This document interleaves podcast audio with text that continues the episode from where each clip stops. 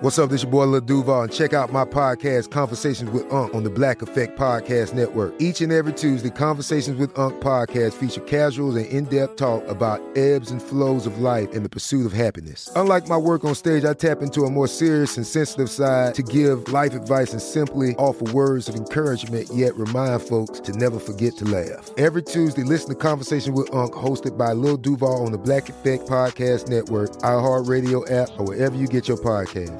Presented by A T and T. Connecting changes everything. You know you've got a comeback in you. When you take the next step, you're going to make it count. For your career, for your family, for your life. You can earn a degree you're proud of with Purdue Global.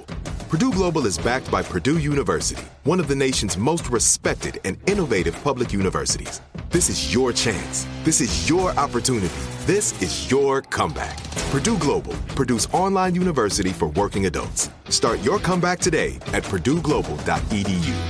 Are you looking for the perfect move-in ready home this spring season? Now's the time to buy at Fisher Homes. For a limited time only, enjoy below market interest rates starting at five point three seven five percent A P R, six point one three nine percent A P R. With these exclusive lower rates, you can save hundreds on a move-in ready home and start enjoying the benefits of home ownership even faster. Schedule your personal tour with one of our new home specialists at fisher homes dot com and make this spring the season you find your perfect home sweet home. Financing provided by Victory Mortgage, L L C, N M L S four six one two four nine, Equal Housing Lender.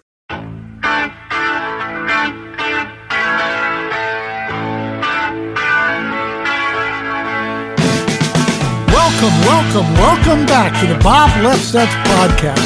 My guest today is the one and only Paul Anka. Paul, good to have you on the podcast. Bob, it's great to be on the podcast. I've been looking forward to this. Okay, you have a new album, Making Memories, just came out. What motivates you to make an album at this late date?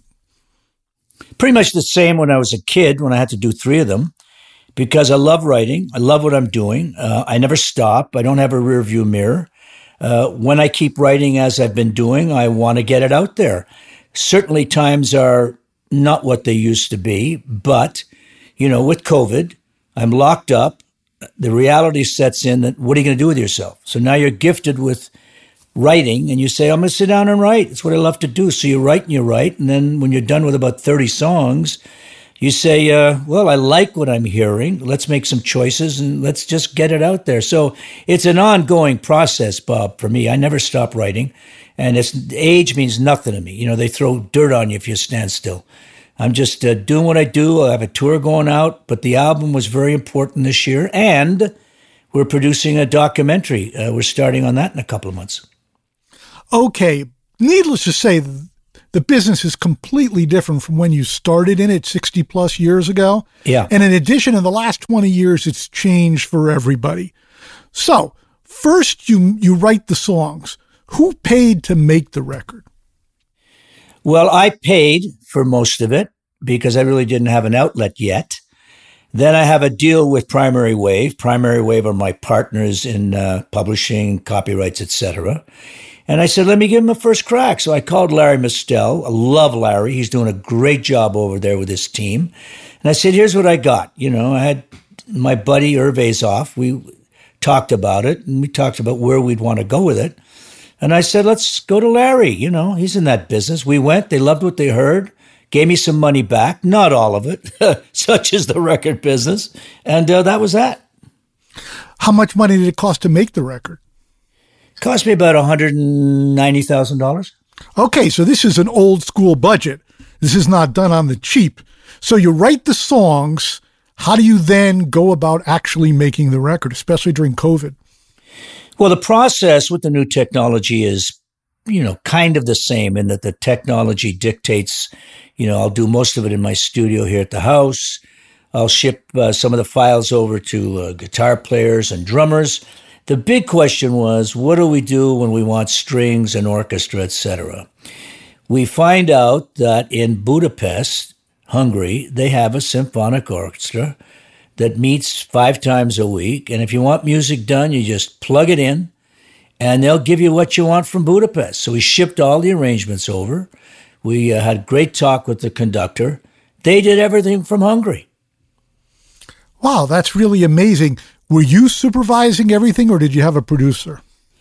No, listen, I, I have a team. I have a team of people. I got good arrangers, good engineers. We we're, it's a team effort. Uh, you know, success has many fathers, Bob, as you know. And we sat down and looked at everything, and uh, I said, okay, take it. You guys give them a call, see what you want, what we want, where, and the team just uh, dictated everything. I, I produced it all myself with them, with them. Okay. Now, in the old days, yeah. even in the somewhat recent days, to cut basics, everybody would get together in a big studio. On this album, did everybody ever just get together like that? No, we didn't go near a big studio. We we couldn't with COVID. Even when it was proposed, we didn't want to take the chance. I thought that, well, why? We don't have to, as long as we can go to Budapest. And if I need a guitar player over here, great. Keyboards are all done here, great. Uh, J R, our drummer, he's at home. And like myself, uh, many people you know ship everything over to him, and he does it. So we don't all meet unless we have to. Okay, and you have a studio in the house so you can cut your parts? I have a studio in the house. Uh, we have the technology here to uh, put down a core, put down a base of everything. Um, pretty simple. I mean, the last time I was in a studio with a full orchestra was with um, when I was doing Rock Swings. You know, I wanted to be very uh, authentic. It was career-threatening, so I wanted to get the best of everything. We went to Capitol. We used all the best mics we could get to get the sound, best orchestra, and put all our money in being in a studio. But that's the last time I've been in a studio. Okay. Are you yourself technologically savvy, or are you more of a, you know, you know, there are people who are whizzes on their iPhone, whizzes in the studio, and other people are more conceptual. How about yourself? Uh, I'm not a multiple whiz expert. I'm a whiz in maybe one or two things. I have an understanding of what it is. I don't really want to do it, Bob. I want to sit home. You know, I'm at a keyboard all day, and, you know, I'm, you know, I do everything I used to on a typewriter because I was going to be a journalist. But more than that, I'm not interested in doing. You know, I pay people that know what they're doing. They're on it day to day. And I have really no interest to do that whatsoever. I, I'm not even a prisoner to my phone. You know, people text me. You may hear from me three or four days later. I don't jump to it. Because if it's an emergency, they find you. And other than that, no, I don't want to be a prisoner to that stuff. So now that the album is done and out, what are your expectations? None. Uh, the way the business is today, you know, look, I, I'm playing on, on, on house money. Uh, at this age and everything I've been through in this business, I don't sit there and chew my nails off. I'm not chewing my nails about my number one, number three. I have enough friends and young artists that I talk to that they can't sleep at night. Not interested. What I'm interested in, it's all about the music. You put it out there. Whatever happens, you know, I've got my core following. However they respond, it sets you up for the tour. It lets you know you're still running. You got a historical moment, whether it's with Olivia Newton-John because of this TikTok, uh, Bublé and uh, Bocelli. That's enough for me. Now, whatever happens to it happens. But outside of this box of show business, I don't live with expectations. I think it's a dangerous mindset to be in. Have you always been that way, or you've learned that over time? I've learned most of it over time. In the beginning, when I left home with a hundred bucks and, you know, at fifteen and a few songs in my pocket, you know, I had the dream. I had the expectations. I bought into all of that stuff, live, breathe, rock and roll.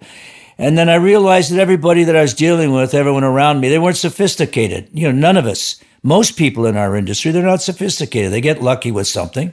And then they start crawling along this journey, trying to deal with the success and hoping that ultimately down the road they get some wisdom and has to deal with it. But that ended for me maybe twenty years in, where I just said, no more expectations. I'm done with that.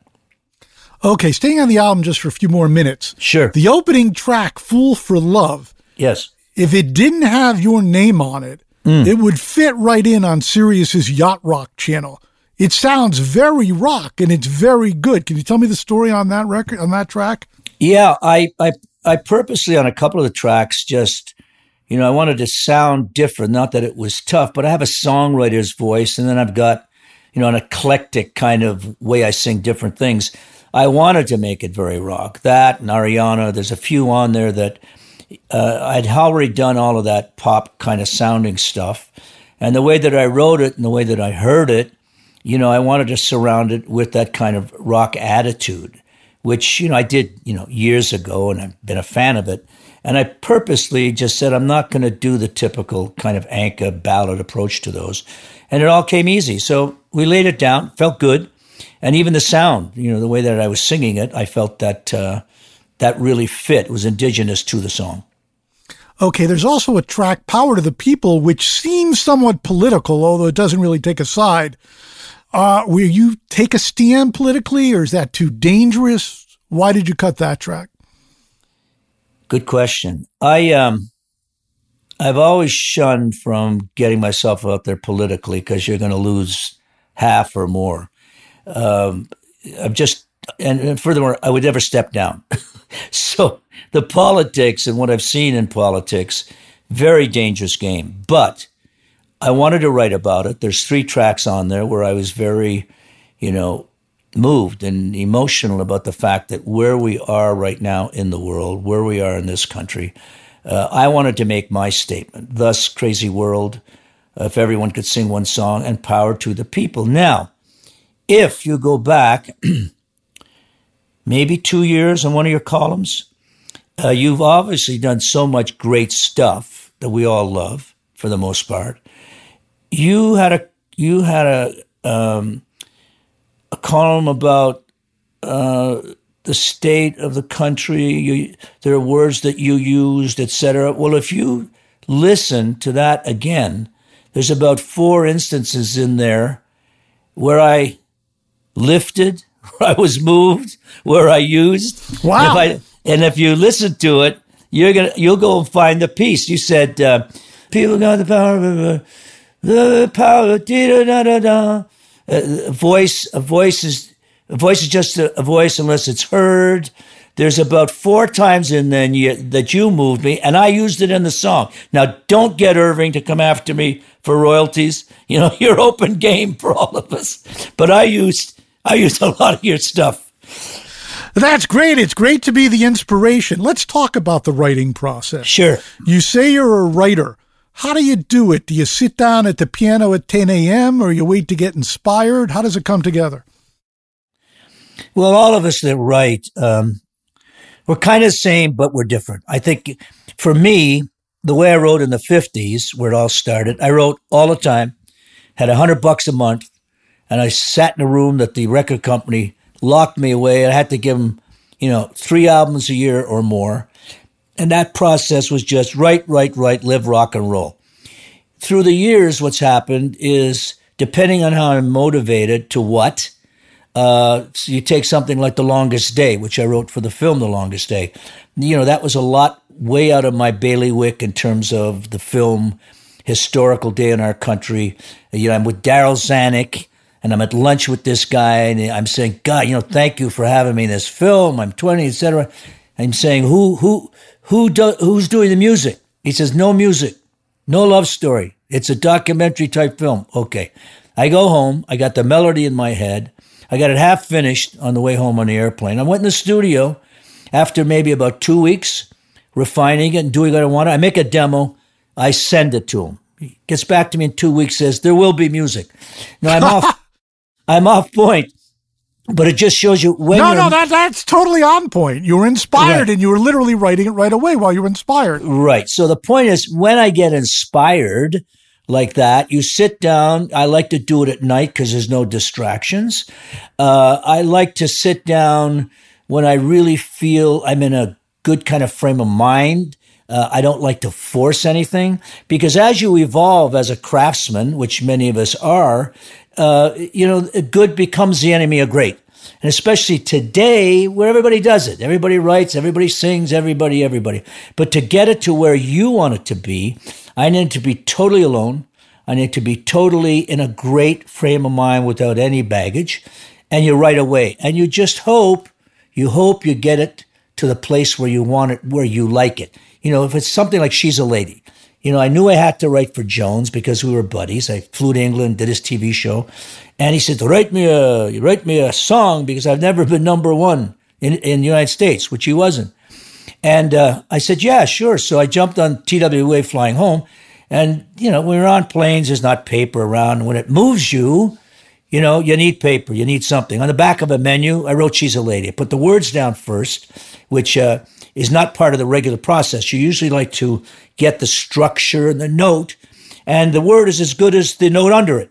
So with, with She's a Lady, I knocked that off in just uh, maybe a couple of days because I was inspired by this guy. You know, it's all about sexuality. I really put myself in his place. It was no different than Buddy Holly. He was my friend. We were we were busmates. We were going to start a music company together. And he said, Paul, I'm, you know, I'm getting fleeced by my manager. I want to change my style. He said, you know, write me something. I want strings. I want to do what you're doing. And I wrote It Doesn't Matter Anymore on a ukulele. And the process was always the same, inspiration. Now, when you're writing for yourself, like this album, you know, love is the strongest emotion, and it's what I've always dealt in. That's a different thing because I'm kind of, I know the parameters. I know pretty much what I want to do, how I should be doing it. And I just sit and write and write. I continue to write even when I get down to doing the vocal, because once that comes together, if there's a line or a rhyme or an attitude line, I'll rewrite it. And I'll keep rewriting till I get what I want. So it's just eclectic. It's all over as to the approach. Now, you say you're writing all the time. Yeah. Let's just talk in the last seven days. Have you written in the last seven days? I started uh, one song in the last seven days. And then I've been working with a young rapper type pop singer who's sixteen, working with him. So I put a lot of energy into that. And uh, other than that, I'm on the phone from six in the morning with radio all over the country, you know, promoting. The record company want me to talk to these guys, which is great. And that eats up my time. So I'm dedicated to that, and I'm dedicated to sitting here through boxes and boxes of photos and film that go back sixty years trying to get ready for what's going to go into this documentary. Okay. Let's talk a little deeper on the writing process. Mm-hmm. We covered when you're Raleigh inspired with Buddy Holly and uh, Tom Jones, et cetera. But are there other days where you'll literally just say, I want to write, I'm sitting down in front of the piano, I got nothing? Oh, yeah. Oh, yeah. Uh, more so, let's say, on the second half of my writing life, um, where I'm a, much more of a critic to myself, and there's other things around you in your life, you know, which will go nameless for the moment. Uh, yes, you're absolutely effective. And I don't force it. I just don't force right. There's times I've sat there for an hour and I said, it's just not happening. It's just not happening. Yes, the answer is yes. Well, tell me about when it is happening. Well, when it is happening, you there's a certain feeling that you get. You're just, you know, you're walking around the house, you're driving, you're out, you're doing, you can get this sense because you're coming up with lines and you're writing them down and you're recording them into your phone.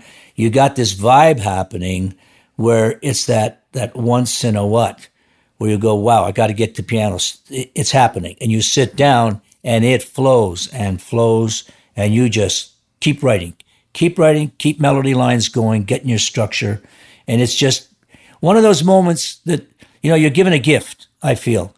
And I think that for, for a lot of guys, you know, Burt Bacharach, he's a dear buddy of mine. I talk to Burt, you know, many times a week. He's still writing. You know, we talk about when he's moved, as I am, and when he's not. Well, right now, last week, he wasn't. So we we understand the process of when we get excited about something that we internally hear or a lyric that's turning us on, that it's time to sit down and nail it, but don't force it. You just can't force it. You know, we're not building a house that has to be done by October. Let's say you're really hot. You say, man, I'm in the mood. Yeah. Do you find that you almost have to disconnect because otherwise you're self-conscious and you go off the rails? Say that again. Well, I guess what I'm saying, I'm talking about writing. Sometimes yeah. I'll write something yeah. and I go, I'll realize, I go, whoa, this is really good. And if I realize it's really good, it's hard to stay that good. Whereas other times, if I just stay in the zone, don't yeah. worry about reaction and just let it flow, it's easier to stay on point with the great stuff. Wow.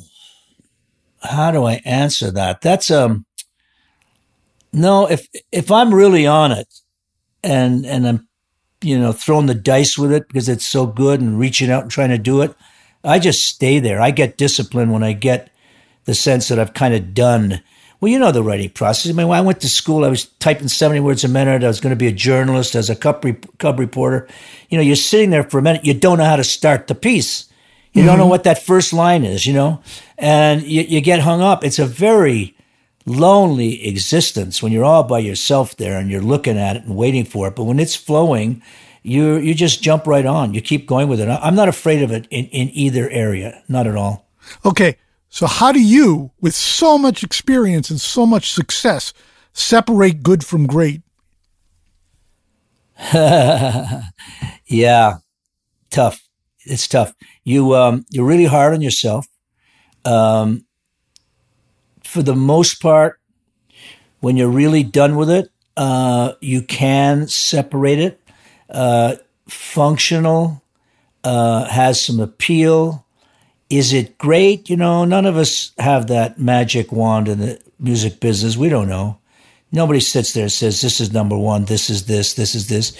But you know within the scope of what you're capable of that you've written something that's just not okay. You know, because I, I hate just being good, because I think that you've got to uh, really go beyond that. Way beyond. There's too much of that around today in music. There's just too much, let alone the fact you don't know where you're going to go with it. It's it's just a very tough landscape to deal on.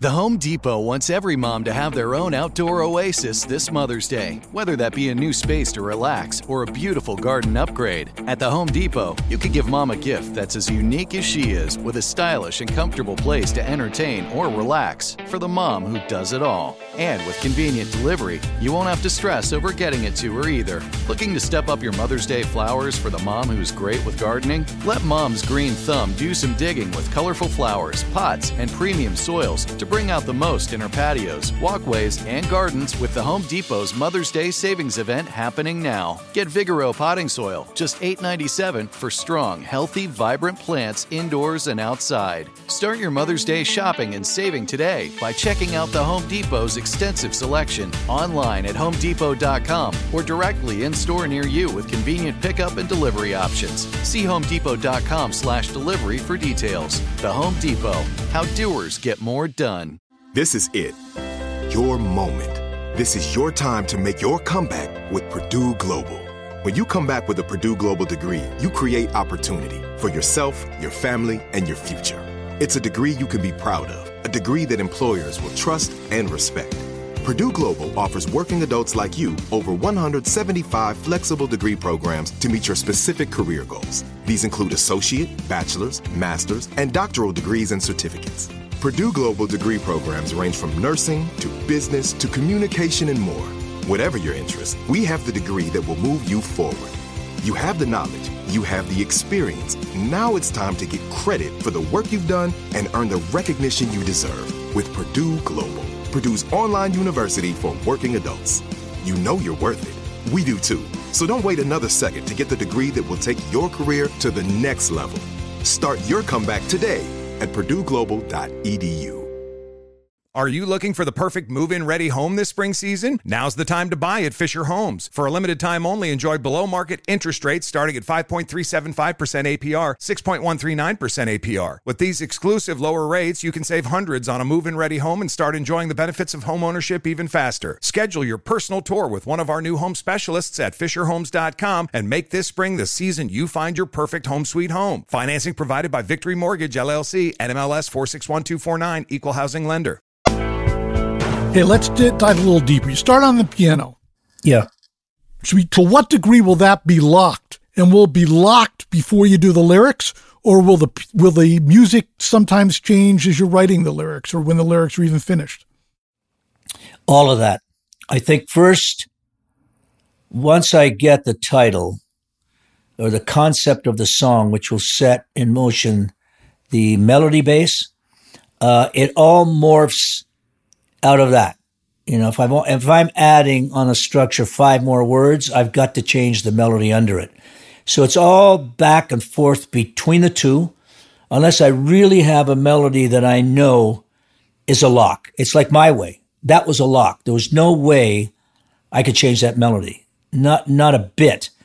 But the way the lyric fl- came out of me at, you know, one in the morning, you know, I, I sat with that melody f- for a long time, and it was only because I'm in Florida, I'm at the Fontainebleau.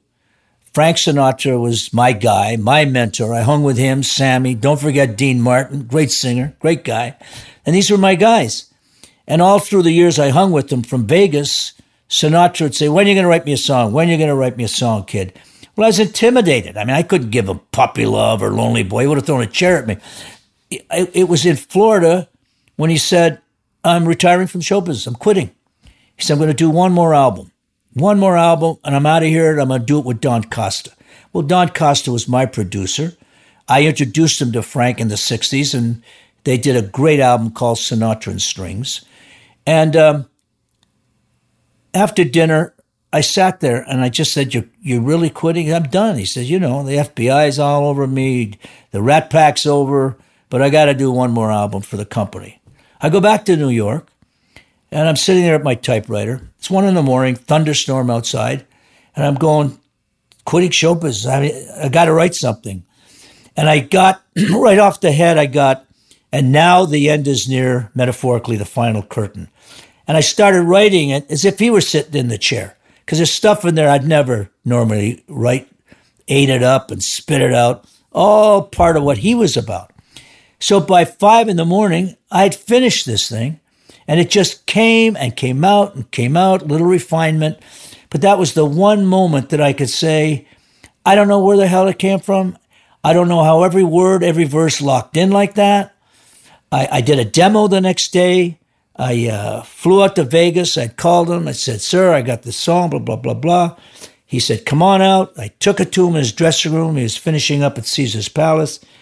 You know, and he wasn't a guy, oh, I love him, I love him, and he did. But, you know, he's tr- always played cool. I love it, kid. I'm going to do it. So great. Two months later, I get a call. I'm in my apartment in New York. He's in a studio with Don at, uh, I think, Sunset Sound, one of those places. And uh, the operator said, Mister Sinatra calling. Okay, I pick up the phone. He says, kid, listen to this. And he takes the phone. He puts it next to one of those big speakers. And I heard My Way for the first time. And I started crying. I mean, I just said, shit, this is unreal. I finally got Sinatra to do one of my songs. And then a couple of years later, he decided to come back. And he calls up and says, kid, I'm coming back. Write me another song. So I gave him, Let Me Try Again. And he introduced it to Jerry Weintraub called, he said, because he was my other buddy. He says, he's going to do it and introduce it at Madison Square Garden, Paulie.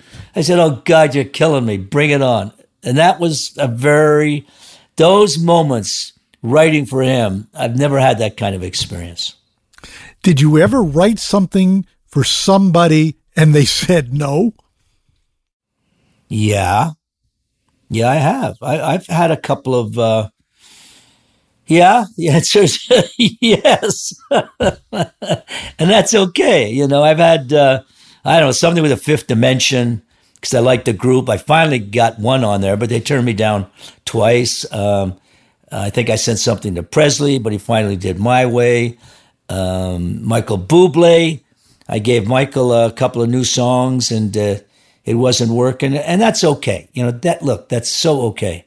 As a writer, when you're writing like that, you just write, and whatever it is, a great song, ultimately something's going to happen. Now, I'm looking at this whole TikTok thing. I didn't know what it was. I had no idea until these kids showed up at my door. I have this sixteen-year-old son, and these girls start singing this, Put Your Head on My Shoulder, and I don't know why. And they said, TikTok, TikTok. I said, what is TikTok? Well, of course, did my homework, got involved. I'm listening, I'm watching, I'm saying, I don't believe this. I wrote it at seventeen, and who the hell knew that with TikTok, and none of us knew where this business was going. Who would have envisioned this? You know, all we ever saw was the Rat Pack. Then when I, you know, I talked to Normie Weiss and Sid Bernstein, who were my agents, when I was living in Europe, and I'd come home and say, there's these Beatles, these Beatles. And they go, what do you mean Beatles? What Beatles? I said, you got, they're amazing. And I and I was knocking these guys to go bring them to the States. Now, I think V J Records tried to put something else. That bombed. Right. And finally, Normie, he goes over because I told them to, and they bring them back in sixty-four. And the point is, till the Beatles came and opened everything up, You know, Madison Avenue didn't like us kids. The parents didn't like us kids. We're schlepping around the country on a bus, making two hundred dollars a week, which we loved. But till the Beatles got here, then it started opening up, and Hendrix, and you know the rest of the story. But, you know, we were back then, we we're just these little pioneers. Okay, let's talk about the Beatles. Yeah. When did when did you first experience the Beatles? Well, I had... off point a little. I, I toured in Europe from age seventeen on. I'm going everywhere and I'm loving it. You know, I'm a kid out of Canada, New York, and all of a sudden I'm introduced to the world. So I'm over in, in Europe a lot and I'm performing them a lot. I'm one of the first, you know, kids, rock and roll artists, whatever, pop, going to Japan. I'm going to Paris. I'm going to Italy. I'm in Paris. I'm in Paris. I get married in Paris. And I go to the theater where I started as a kid, the Olympia Theater, to see one of my friends who was top of the bill for a man called Bruno Cocatrix, who was a wonderful guy, a great promoter, and he was my guy in France. Well, I walk in, and I see the undercard, the Beatles. I don't know, the Beatles. I'm trying to say, what's, what's that, what are they doing with Gilbert Bécaud? These kids aren't French. And I see the hair, and I see everything. I said, well, this is going to be interesting. So I'm sitting there. Ladies and gentlemen, please say hello to the Beatles. I mean, they didn't know who the hell they were either. And these kids come on, and they're my age, and they start, and I'm going, God damn, this is interesting. This is good, right? So I go backstage. Bruno takes me back. I'll send you some pictures that we took together. And I meet these guys. And they say, hey, Paul, how are you? And uh, we love what you're doing. And, uh, you know, you write your own stuff and we want to write our own stuff and you produce them and you're public. And I'm rapping with these guys and I really like them. I go to London. We meet up again. Well, I realize in seeing them that there's something else coming, but there's not a huge placement for them with me because I'm writing these teenage songs. I'm not a guitarist. I'm not influencing them on guitar. They're all talking about Chuck Berry. They're talking about Fats Domino, you know, all, all the, the American acts, the blues. But they're looking at me with a respect of, well, we hear those violins, but, you know, we're not there.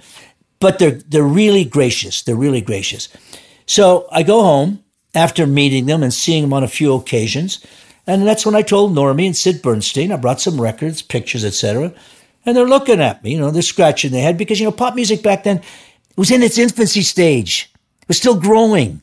There was like two agencies. You had three or four cities that were, were making records. I mean, I didn't know where to go when I left Canada. I, I went to New York because it was the closest to Canada. I had a feel for it. You know, I won a contest collecting soup wrappers. So that's how I got to New York. And I know that it's it's the center of the music. So with it all just starting out like that, when I'd go to England, they didn't have anybody in the charts. We we dominated. There wasn't one English act. You had a guy named Tommy Steele. The Beatles hadn't really hit yet. And then we dominated. Well, of course, what they did, they took it, made it better. We know that story. And they had their own life going. But till then, there was no way that we were an, an accepted entity other than our fans. Nobody, and, you know, certain guys in radio, you know, we were...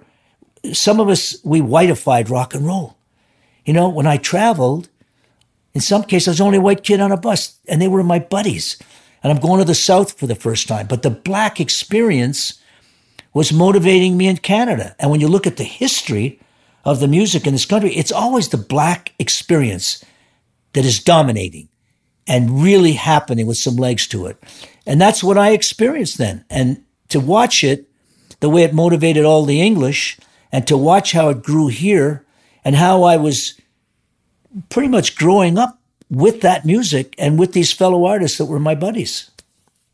Okay, let's do a little fill-in. You talk about writing the song for Buddy Holly. Yeah. Did you know that Linda Ronstadt was cutting it, or was only when it came out and then ultimately a huge success? I had no idea she was uh, going to sing it. I might have been informed in terms of uh, issuing a license. Uh, wow, what a record. What a great singer. What a natural, what a great job she did with that song. There's been many covers on that song, but I will tell you, outside of Buddy's, that's my favorite rendition of It Doesn't Matter Anymore, of Linda Ronstadt. Great. Let's go back to the beginning. So where exactly did you grow up in Canada? Uh, I was born in Ottawa, Canada, which is in the east. It's, uh, you know, f- quite a few miles from Toronto. It's uh, near Montreal, which was a drive from there, one hundred fifty thousand people, and the capital of Canada. So you grew up in Ottawa too? I grew up in Ottawa. I started, uh, went to school till I was in grade ten for the second time. And I realized I got to get out of here. And I took a course in, uh, because of journalism, of shorthand and typewriting.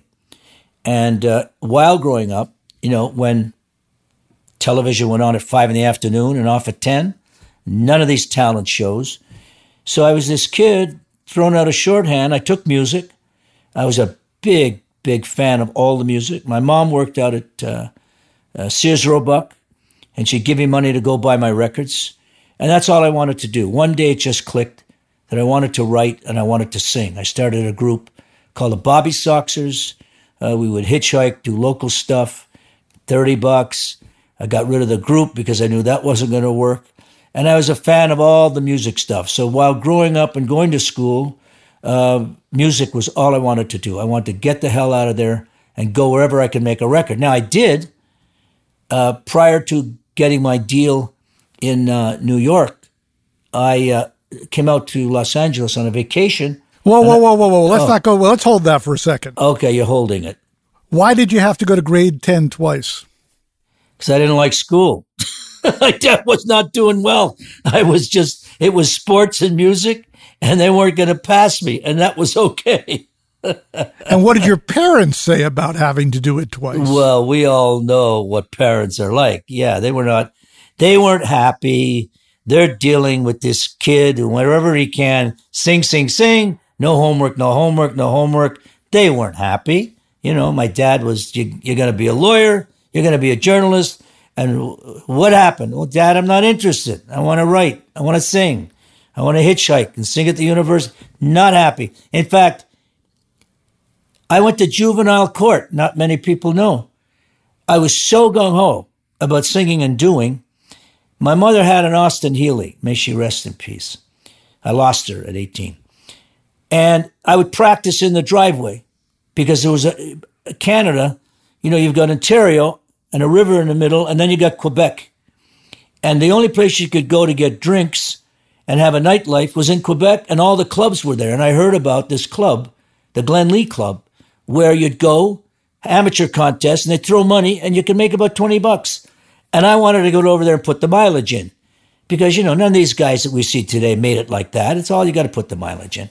So I started practicing with the Austin Healey, and then I knew the, the uh, Friday night was the big night. And I backed the car out. My mom was asleep because of, you know, her, her diabetes. And uh, I start driving. And I go over this bridge called the Champlain Bridge. And I'm driving this Austin Healey, and it's a gear shift, right? And I'm struggling with the gear shift. And I get over there, and I park the car. I go in. I had a guitar. I used to do an Elvis Presley uh, imitation, uh, Johnny Ray song, uh, Bill Haley and the Comets. And I win the contest, and I get about twenty bucks. And I jump back in the car. It's a major, major snowstorm, like only Canada gets. And I'm driving home over this Champlain Bridge, and I'm trying to get the goddamn gear up into second and third. And the car starts smoking, and I hear the parts in the hood flying out and hitting the hood. And I'm leaving half the car behind me. And there was an exit off the bridge. And I get off the exit, and I go down to what was Lover's Lane. There was a Chinese restaurant, and all the kids would go park there. Well, I'm a real kid. I'm like fourteen. And I'm sitting there. I'm saying, shit, what, what am I going to do here? And I see behind me the red beacon, and the police pull up. And they bang on the window. Kid, what are you? Blah, blah, blah, blah. Where's your parents? Blah, blah, blah, blah. They leave the car. They take me home. They wake up my mother. Poor woman comes to the door. She's got these huge Mounties. You know, I'm like about five three at that point. Is this your son? This is your... She was just so upset. My dad was livid, and I found myself in court He took me to juvenile court in front of a judge. They were going to send me to a um, uh, reform school. So I'm sorry, I'm sorry, I won't do it again, I won't do it again. But that was a turning point for me because it didn't curtail me in any way. I still had my bad habits and I still wanted to write and be in the business. Okay. What'd your father do for a living? My dad owned a restaurant. He had the restaurant in town. It was a, you know, for Ottawa, it was a very classy place, uh, American, Canadian type cuisine. And he owned this restaurant till it burnt down. Usually restaurants are working twenty-four seven and the kids are working in the restaurant. What was it like in your family? Exactly what you said. My dad would not get home till two in the morning, worked his ass off. I mean, I remember the first little house we had, you know, one bathroom, scuffling to make it. It evolves. We move out to the west out of town. I, a couple of years I forget what age, maybe fourteen. I'm working in the kitchen. I'm peeling potatoes. I'm doing the carrots. I'm doing the garbage. And I'm going, more reason to get the hell out of here. I did not want to be in the restaurant business. And he was just watching over me and, you know, trying to figure out every move, how to handle it. You know, he said, really, is this what you want to do? And, you know, why, why, why, why? But I didn't want to be in the restaurant business. And this poor guy was busting his ass till one, two in the morning every night. Till, you know, he got that call at three in the morning. I'll never forget. The place is on fire. It was on fire. And it just broke his heart. It broke his heart. I mean, thank God a couple of years later with my number one record, he came and he worked with me. I bought my mom a home like she never had. And then, you know, she died like a year later. I just gave it all back to them right out of the first check. Okay. Now, were your parents born in Canada or did they come from the old country, as we say? Their parents, old country. Uh, my parents in uh, in Ottawa, yeah. He he was one of eleven children. And how many kids in the family? My sister, my brother. And where where are you in the hierarchy? Hello, I'm the boss. I'm the big guy and uh, put him through school, sent my uh, sister to finishing school in Switzerland, sent my brother, and uh, I'm the big brother. Okay. So what kind of kid are you growing up? I wish I I wish I knew. You know, I mean, did you have a lot of friends? Were you an outsider? Were you the leader of the pack? Were you always a limit tester? I was social. I uh, wasn't the leader of the pack. I uh, I was very confident in terms of what I wanted to do. Uh, the student situation we know. Uh, I was kind of at some at some point not in the pack because with the music and then running around singing, you know, they were looking at me, my friends saying, you know, where I'd sit down at the piano and play for them. You know, they loved it, but I wasn't really a part of them. You know, I wasn't successful with girls. Uh, you know, I was still growing and I was a goalie in, in uh, hockey. I was very act- active in sports.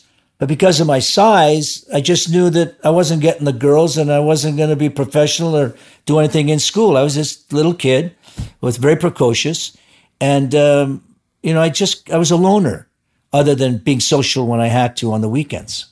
I was just a determined kid. Okay. How'd you, so tell us the story about being in L A. So I had an uncle uh, living out here and, uh, they wanted me to come out and visit. My dad said, you know, you should go out, go on your vacation and see California, blah, blah, blah. And so I flew out and um, still music, still music for me. So I'm in his apartment, and but I'm going down to this Wallack's Music Center, Wallack's Music Music City, right? Music City, right? And I'm in the booth and I'm listening. And there's one song on the radio I loved called Stranded in the Jungle. Let me tell you if you remember, by The Who. Do you remember? The yes, Cadets. I do. The Cadets, right? Right, okay, right, right. Okay. So now I'm loving this song. And I got the vinyl and I'm playing it at the apartment, driving them nuts. And in the interim, I got two book reports I got to prepare for school when I go back in the fall. So there's a, there was a town uh, called Blaauwilde de Biesfontein. And it's it's the premise of the book. And it was written by our uh, ex-governor general. So it's called Prester John. So I said, wow, what an interesting... Interesting sounding word. So I start this song, Blah, wildebeest Fontaine, blah, wildebeest Fontaine, where love is so splendor. And and I write this song. When I look on the label, the Cadets Stranded in the Jungle, it says uh, uh, Modern Records, Culver City. And it was like a few miles from my uncle. So I said, I said to my uncle, look, will you drop me off at this record place or I'm going to hitchhike? He said, okay, I'll take you. So he drops me, he drops me off. And I walk, it was a storefront. I mean, you might as well have been at uh, Harry's uh, uh, confectioner. And I walk in and everybody's just sitting around. The Bahari Brothers, Saul, and I forget his brother's name, the sister, and they're like waiting for something. So I walk in. Hi, my name's Paul Anka. How you do, kid? What do you want? Blah, blah, blah. I got this song. So Saul says, sing it. So I start singing in the lobby. Ain't like that anymore. Blah, wildebeest Fontaine. Well, I don't know if they were like in shock or if there was a, sh- a shortage of talent. And a guy says to me, he says, well, how'd you get here? And my uncle, da-da-da. He says, well, how'd you find? He says, how did, he says, how did you find us? I says, you're on a record label, the Cadets. I said, I love that song. He says, wow. He says, how would you like to record it in the garage back here? And I'll get the Cadets to sing with you. I go, this is, I'm fourteen, Bob. I'm fourteen, right? I go, you're kidding. He says, no, no. Come. He says, come on back. In three days, we're going to do this song. Now I am, I am just going nuts with this. Now I come back. I walk in the room. They introduce me to this guy named Ernie Freeman. Hello, Ernie. He was just starting out. How you doing? Get over here. I did this arrangement. Say hello to Cadets. Cadets. These were my idols for a month. They said, now you stand over here, blah, blah, blah, blah, blah. And I record the song. The other side was a record uh, song called I Confess. Now I'm in the process. Now, well, we're going to get it to the Hound Dog in Buffalo. We're going to get it to the guy in Chicago, blah, blah, blah. And they released the record. That was a failure, fourteen. I don't know what it sold, two hundred records, three hundred records, but it got a little noise in Canada, where I was from, for obvious reasons. I'm this kid out of Ottawa, and they played it up there. That was my first taste and my first recording with the Bahari Brothers, Modern Records, and the Cadets. Blah, wildebeest Fontaine. Okay. So you go back to Ottawa. What's your next step? Going to school, Paul. You're going to school now. So I go back uh, grade ten, but now I got a little notoriety up there, right? Now I get a call from Norman Jewison, big director up in Canada, who remained a friend for years, and he's got this talent show. Well, we, Paul, we got this record. I, we're going to get it on the charts here. Come on to Toronto. I go to Toronto. I sing the song, blah, wildebeest Fontaine, and then somebody else called. Then that was it. Then, you know, you have to understand, Canada, back in the fifties, we're in the shadow of the big giant down here. You know, we didn't dominate the way we do today. All these great talents out of Canada. There was no one. Giselle McKenzie, you know, great. So that was it. My career ended. But I said, uh, I got to do something. That's when I read about winning a contest for I G A Food Stores to New York. And I win, and I go down, but I'm writing now. So now I got Diana. Whoa, whoa, whoa, whoa, whoa, whoa, whoa. Let's just go a little bit slower. Oh, okay.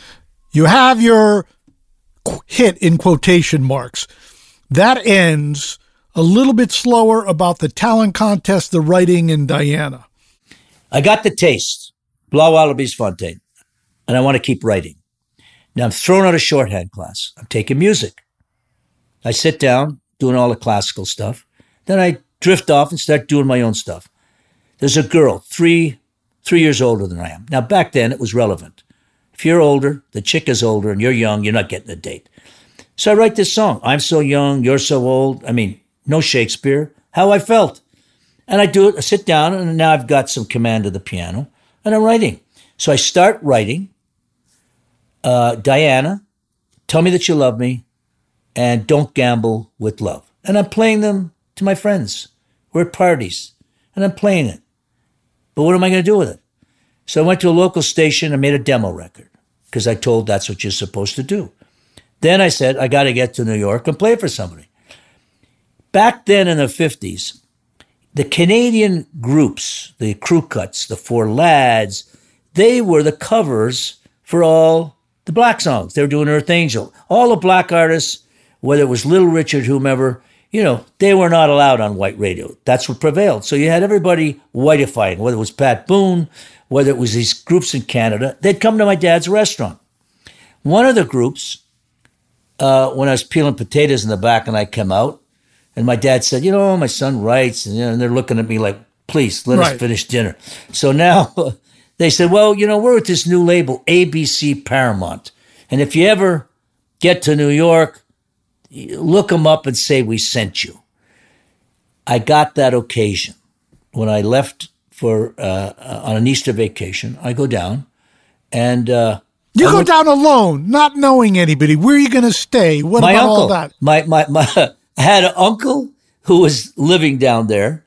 Uh, they they put me in a room at the President Hotel on I forty-five, forty-fourth Street.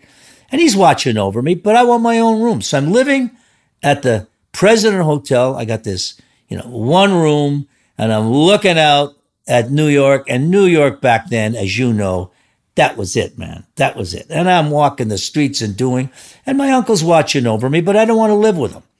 So now, and I was only, and I only had four days to do this.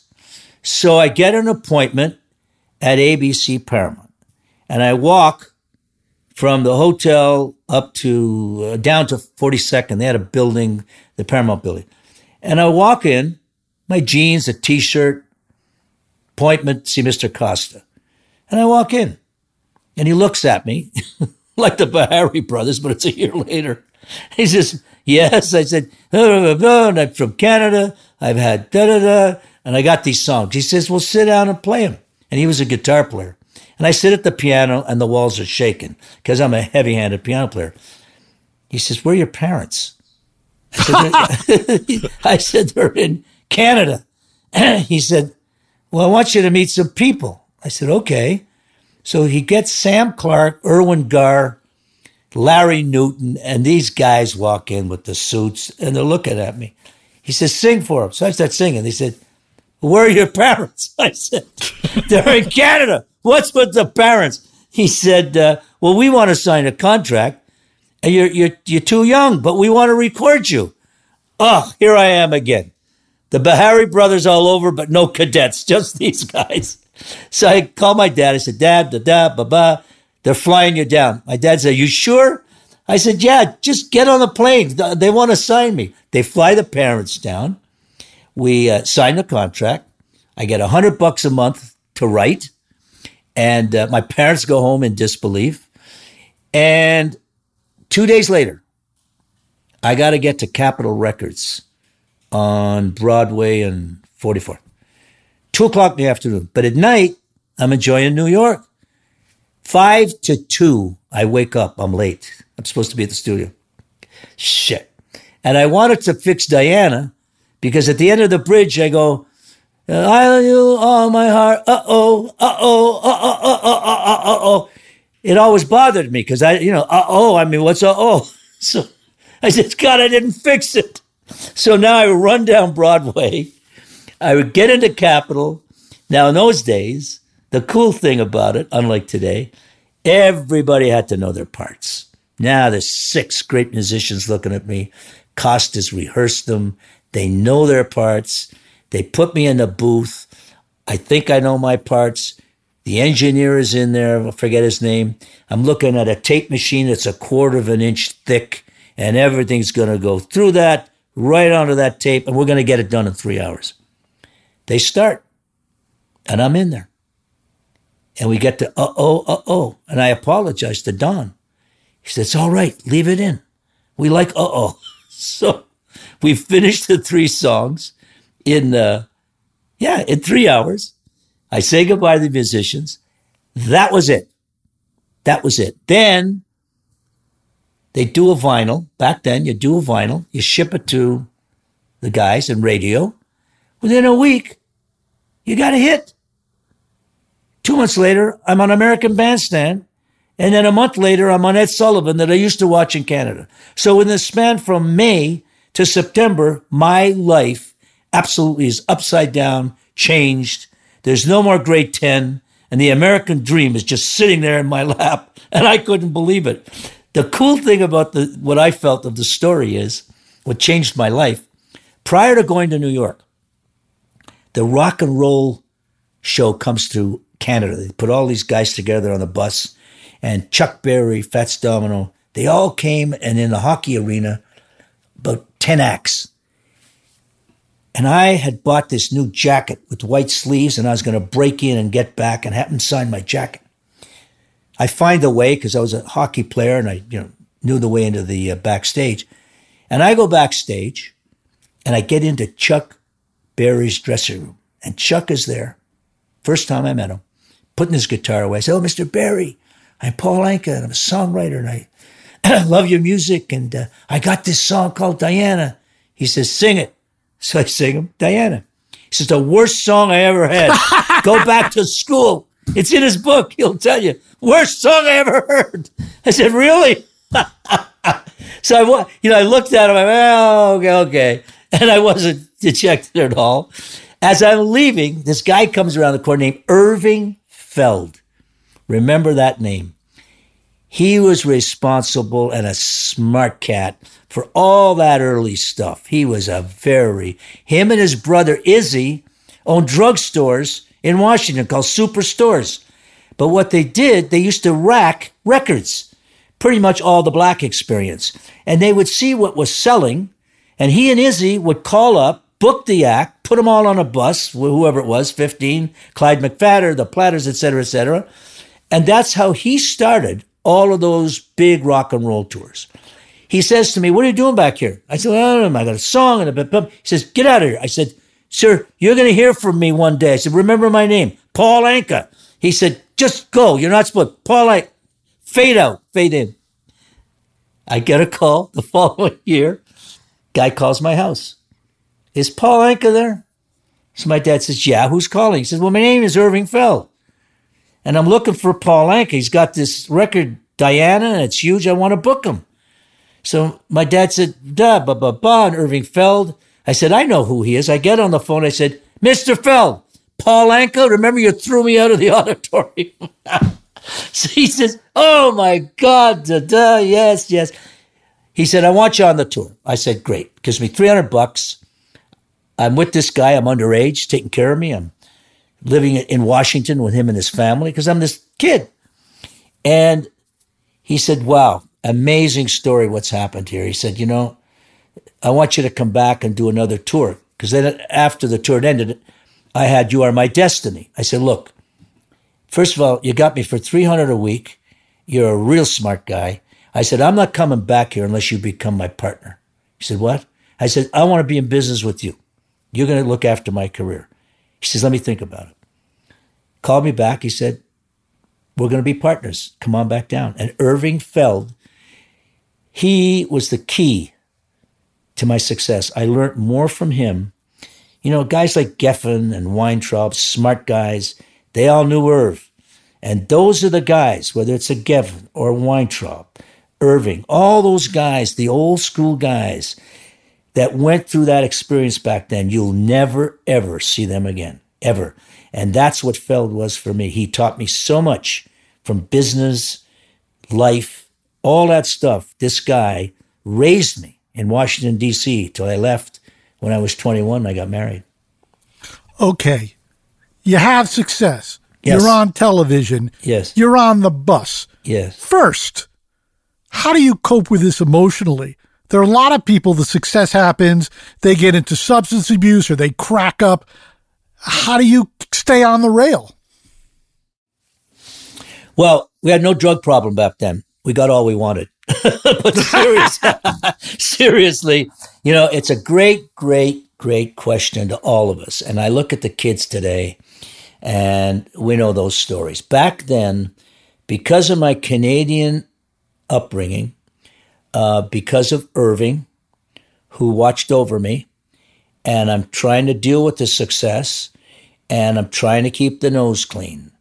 Now, when you see Frankie Lyman, may he rest, a great artist, you know, shooting up in the bathroom, uh, and you know the end of the story, and how it was really hurting his career, uh, and many others that were into drugs and not being able to deal with what their commitment called them, what they were supposed to do in terms of respect to what they were given.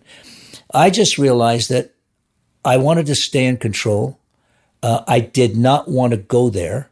But then, you know, it's um, I was always curious about it. I went on drug raids with detectives in uh, New York. That, that you know, I was the first kid to work the Copa. And these detectives would come and see me, and they'd say, "Do you want to go on a drug raid?" I said, "Yeah." But it was just out of curiosity. But I never wanted to, nor would Irv allow me, be in those circles to where I'd ever get a taste of that. Now, you know, when I'm with the Everly Brothers, um, uh, Buddy Holly, we drank beer.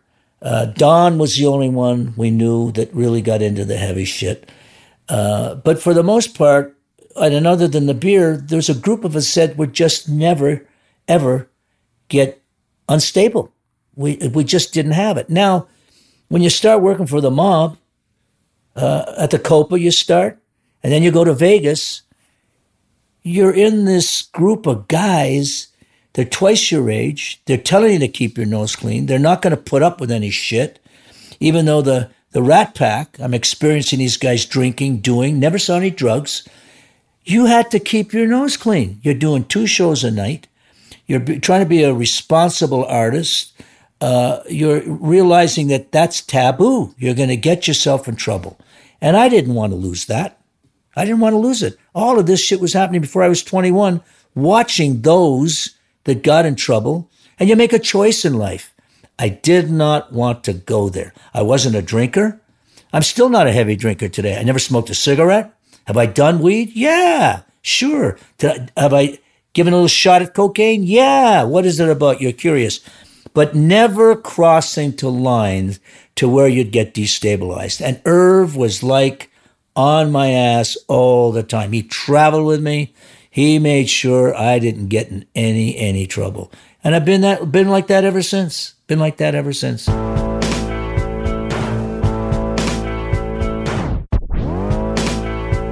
Okay, you know, you talk. The Home Depot wants every mom to have their own outdoor oasis this Mother's Day, whether that be a new space to relax or a beautiful garden upgrade. At the Home Depot, you could give mom a gift that's as unique as she is, with a stylish and comfortable place to entertain or relax for the mom who does it all. And with convenient delivery, you won't have to stress over getting it to her either. Looking to step up your Mother's Day flowers for the mom who's great with gardening? Let mom's green thumb do some digging with colorful flowers, pots, and premium soils to bring out the most in our patios, walkways, and gardens with the Home Depot's Mother's Day Savings Event happening now. Get Vigoro potting soil, just eight dollars and ninety-seven cents for strong, healthy, vibrant plants indoors and outside. Start your Mother's Day shopping and saving today by checking out the Home Depot's extensive selection online at home depot dot com or directly in store near you with convenient pickup and delivery options. See home depot dot com slash delivery for details. The Home Depot. How doers get more done.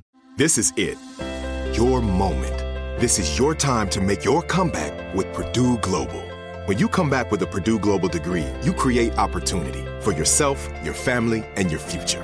It's a degree you can be proud of, a degree that employers will trust and respect.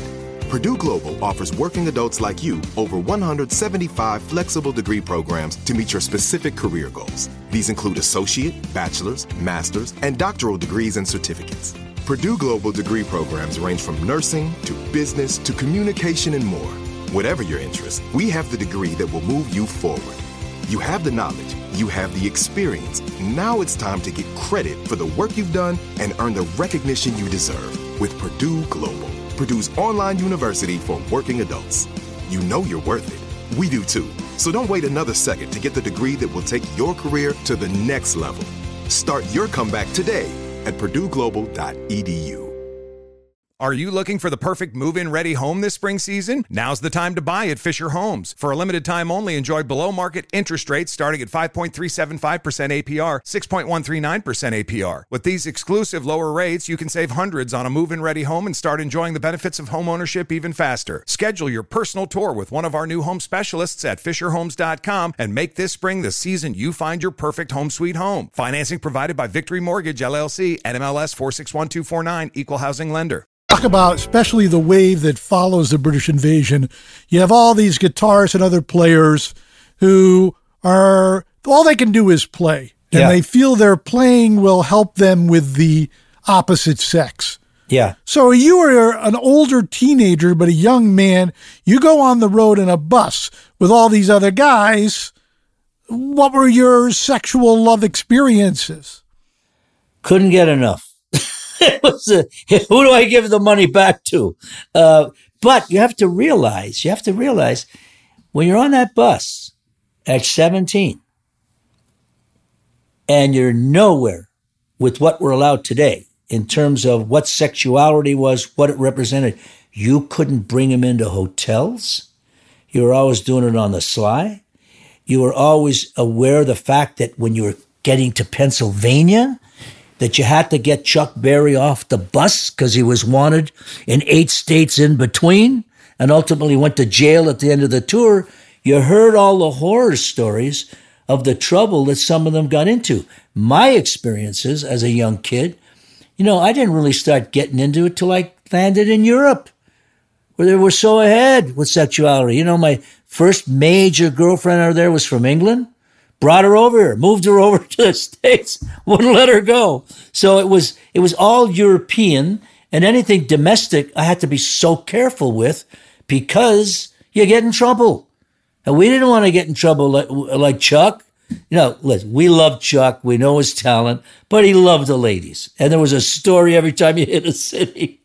And, you know, I'm a kid. I can't do what Chuck was doing or, you know, anybody else. I'm the youngest there.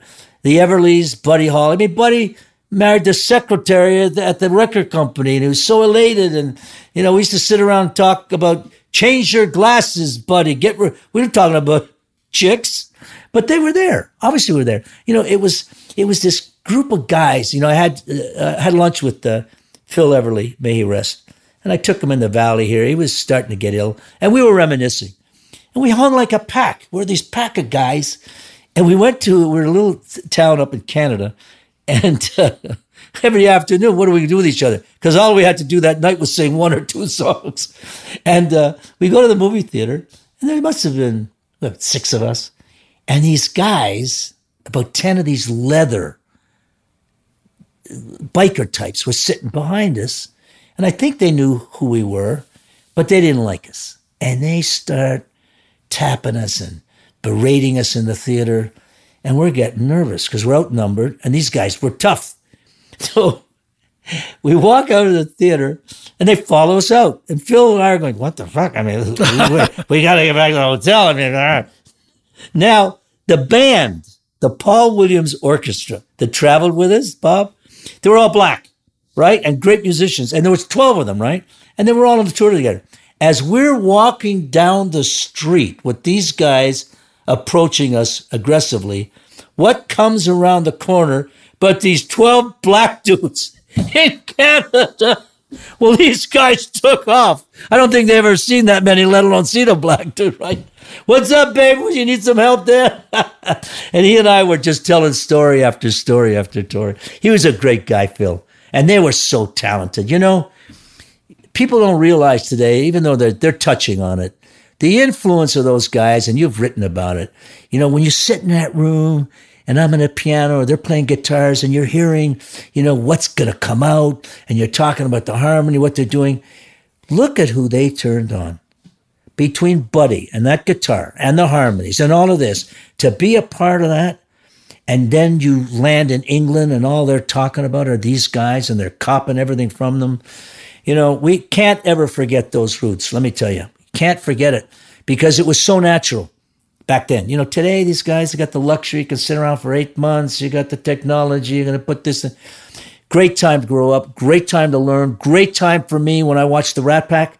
When I started as a young kid, and I'm at the Sands. Oh, well, wait, well, let's let's hold that for a second. We're going to get holding. to that. You got me hold. If I got, if I could hold it, I wouldn't be married. Go ahead, Bob. To what degree on those tours did you see and experience racism? Oh, baby, does the Pope pray? It was when you come out of Canada at my age and not exposed, we're not in a media-driven society, and you travel down south. That's all you saw. These guys were my brothers and sisters on that bus. I got religion real quick, shockingly so, when you pull up to that building for the first time and it goes whites to the left, black to the right, and you get into the theater itself, and it's all segregated, and there's police with these dogs, and they're going after my brothers on that bus, won't let them eat. I had to go around the corner with the bus, with, with all those acts. I'd have to go around into a restaurant and bring the food onto the bus. When we had to go to the bathroom, we weren't allowed. We'd slow down to about three miles an hour, open the door, and we would piss out the door. I saw so much back then. It was brutal. It was brutal to watch. And it even reared its ugly head when I started working in Vegas, when they wouldn't let Sammy Davis or Lena Horne, when we're at the Sands, and they're living over on the other side of town, talented people, and they wouldn't let them into the goddamn hotel or into the pool, and everybody put their foot down. And Sinatra led it and said, this ain't gonna fly. So from fifty-six to Vegas and beyond, sir, beyond, sir, it was brutal on me. It was brutal. I'd never witnessed something like that in my life, ever. Okay, you mentioned playing the Copa and the mob. Yeah. Go a little more detail. So, what point did you become aware there was a mob in the music business, and what was your ultimate interaction? The moment I got my feet wet, and I had Irv, who was older, experienced, he said, look, Paul, this is the business. Here's who controls it. You're going to hear about mafia. You're going to hear about the mob. They got their hands on the record business. They got their hands on the Copa. I want you to wear a shirt and tie. I want you to be polite. And I want you to know, Paul, that you're going to be working for them. They're never going to hurt you, and you're never going to ask them for a favor, but this is who you're going to work for. Irv, the record company, educated me. Now, you have to realize that whole mob scene, mafia, it didn't really hit mass public attention till after fifty-six, fifty-seven. It was all under, under, under. You know, I'm living in an apartment around the corner and he gets shot in the barber shop. All of that mafia stuff started to come to its head, fifty-seven, fifty-eight, fifty-nine, and I was aware of it. And that was okay. I would go to work at the Copa. Mister Podell was a gentleman, shook his hand. I'm always aware of who I'm working for. They were the greatest to work for, Bob. You shook their hand. You didn't need a contract. And I saw stuff from there till I moved from New York to Vegas. You better keep your nose clean because they were for real and they ran it in and out. You have Mush Levy, Morris Levy, great colorful guy back then, had Roulette Records. And we all knew what he was doing. And he started what we called write a word, get a third, which means... When one of these kids would walk in, Mush would go, uh-uh, you're not going to say, uh, don't. We're going to use the word won't. Okay, Mister Levy, write a word, get a third. So we knew what they were doing, you know, and that was okay. They had trucks coming up to the back door, delivering records, bop, bop, bop, bop. You know, we knew we weren't going to get all our money, but that's who you worked for and you were aware of it. Now, it really sunk into me by the time I got to Vegas because I'm working the Sands. No, no, a little bit slower. Sure. You're playing the Copa. Yep. How do you end up in Vegas? Very simple. Mishpucha. They're all connected. They all know each other. The Copa, that was your uh, testing ground. They pick up the phone. They call the guys in Vegas. Jack and Trotter was a waiter at the Copa. He goes out to Vegas. He's running the joint. They all knew each other. If you well, let me step back a little bit. Darren, me, Frankie Avalon. We're knee-deep in these careers, but we're hearing, oh, you may not always have a record. You're not always going to have a hit. We don't know if you're going to be around. We're now looking up at these guys. The Rat Pack, Sinatra, Sammy Davis, Dean Martin. Look at the way they dress. Look at how cool they sound. We got to do that. We had no vision beyond that. No vision. There's no Hendrix. There's no Beatles. So we get schooled. We get the tuxedos. We hire these guys that teach us how to do a nightclub act because we got to get to the Copa. I get to the Copa. I open with the, I think Jackie Mason was my opening act. and, uh, and well, I'll get off point a little bit. We're a huge hit. First time, kids there. I got Jackie Mason. There are prom kids all the way around Fifth Avenue till three in the morning. And we're doing three shows a day. And Jackie and I were a huge hit. Now, for those that remember the Copa, it was this basement club. Mob ran it. And next door was a hotel called the Hotel fourteen. You had to go through this Hotel fourteen to get into the Copa because there was no dressing room in the basement. So you dressed upstairs and came down through the kitchen. So we finished. We're a huge hit. And Jackie was Jackie back then. And one of the funniest guys. I mean, I've uh, known known him for years, Mary Rest. And, you know, he had big balls, and we were a big hit that evening. And he'd, so now we go to work the next night. I go through the entrance.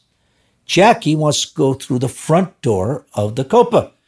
But there's kids lined outside around the corner. And Mister Podell used to sit there at the table right at the entrance with his big ring and, Carol, Carmine, there.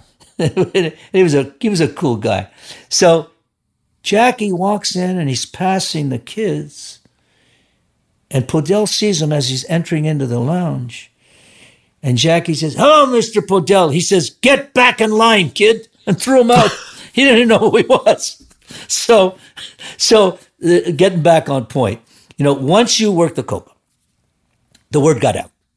The kid's making money for us. The kid can sing. The kid's an entertainer. This was me, Darren, and Frankie, you know, trying to evolve to where we wanted to go. They make the phone call. You're going to Vegas. Now, Presley didn't work for Elvis, unfortunately, but it did later. Do you want to work uh, the Sands with the Rat Pack? I said, are you kidding? Yeah. Yeah. So I go out there, and uh, I start, and I'm with these guys. Now, the testing ground for me was before I opened at the Sands, they want me to work with Sophie Tucker. America, America's favorite group, may she rest. And uh, they they they they bring me out and said, "Look, you're going to open a show for Sophie Tucker because we want to get a feel for it." I said, yeah, whatever you want to do. I opened the show at the Sahara Hotel. It was the first time ever they'd ever seen kids coming to a club with their parents, and I'm not talking twenty. It was like hundreds of these kids with their parents. And I do what I do, and they're screaming, and they're blah, blah. When Sophie came on, they'd leave. They weren't interested. She was really cool. She said, at the end of the, I think the second night, she says, my boy, I want you to close the show. I can't follow you, my boy. I said, I said, oh, Miss Tucker, whatever. So I closed the show. That led me over to the Sands Hotel with the Rat Pack. Okay. You know, because so much has changed since then. And we know even at this late date, every entertainer has a deal with a specific casino, although some operations own more than one casino. All of the Rat Pack worked at the Sands? Oh, yeah. Dean Martin, Sammy Davis, Frank Sinatra. Wherever Frank was, that's where you wanted to work. They all worked there. And that's where Irv and I would go. When we weren't working, we would go, and I saw stuff from Kennedy and Monroe and the guys. I got such an education, but it had to be at the Sands Hotel. They owned it. They owned it. What was the education you got? Tell us a couple of things. Well, you certainly learned how to perform, or at least you had a guideline as to the shtick part, um, the concept of the fun that they had, getting the understanding that you'd better take those vocal lessons because those cats are singing for real. There's no technology making you sound better. Didn't exist. Only Fabian, and I'll deviate quickly, who they found in Philly, part of the Frankie Avalon, that whole group. Nice kid, great looking, because that's what they were selling back then. You know, aesthetics.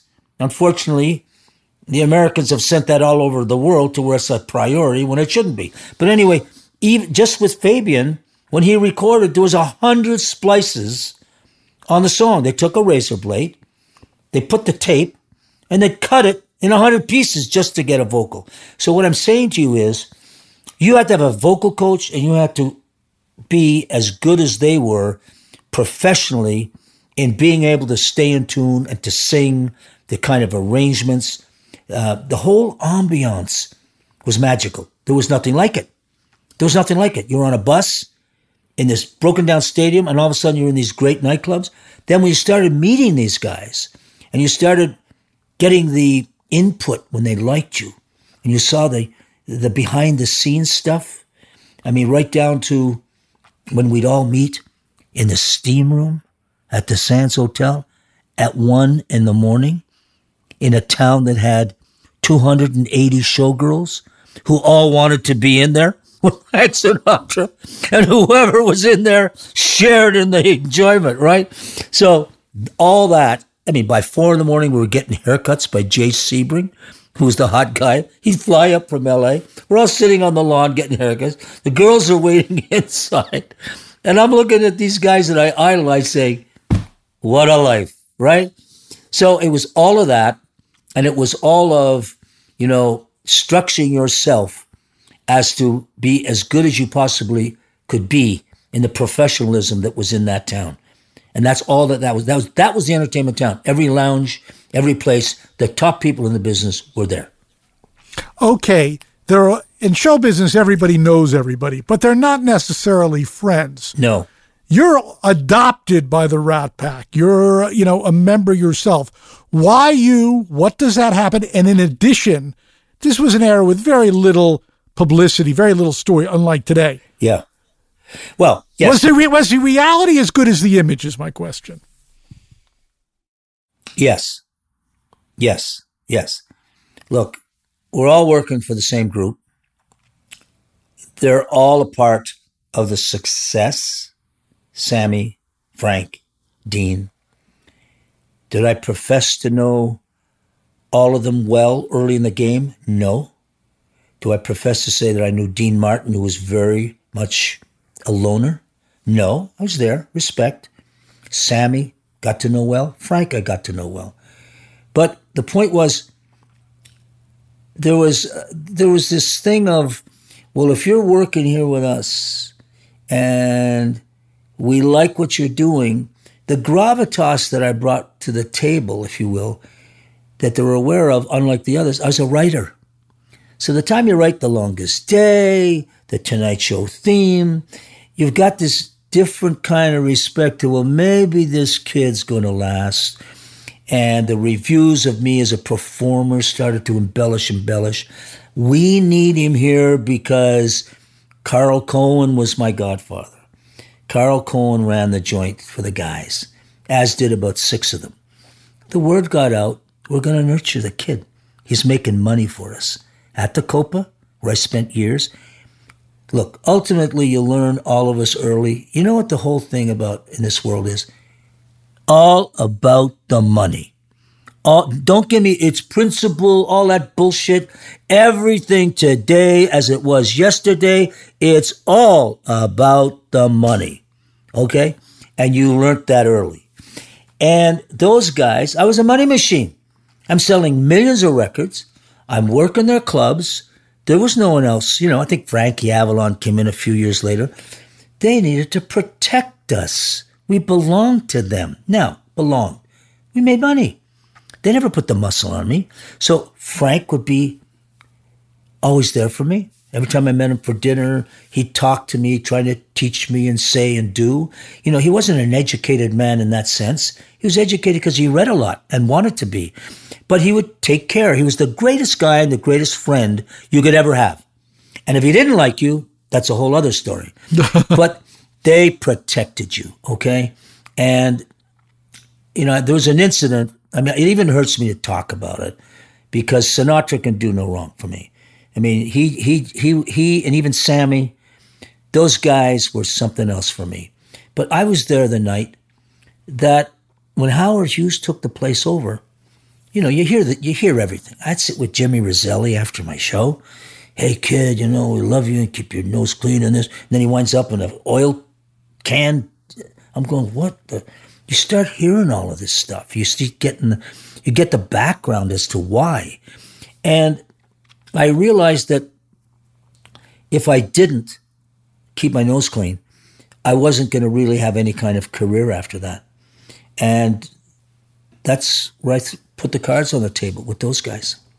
Okay, you have the success very quickly. Yeah. Do you feel comfortable in it, or do you have a certain amount of imposter syndrome?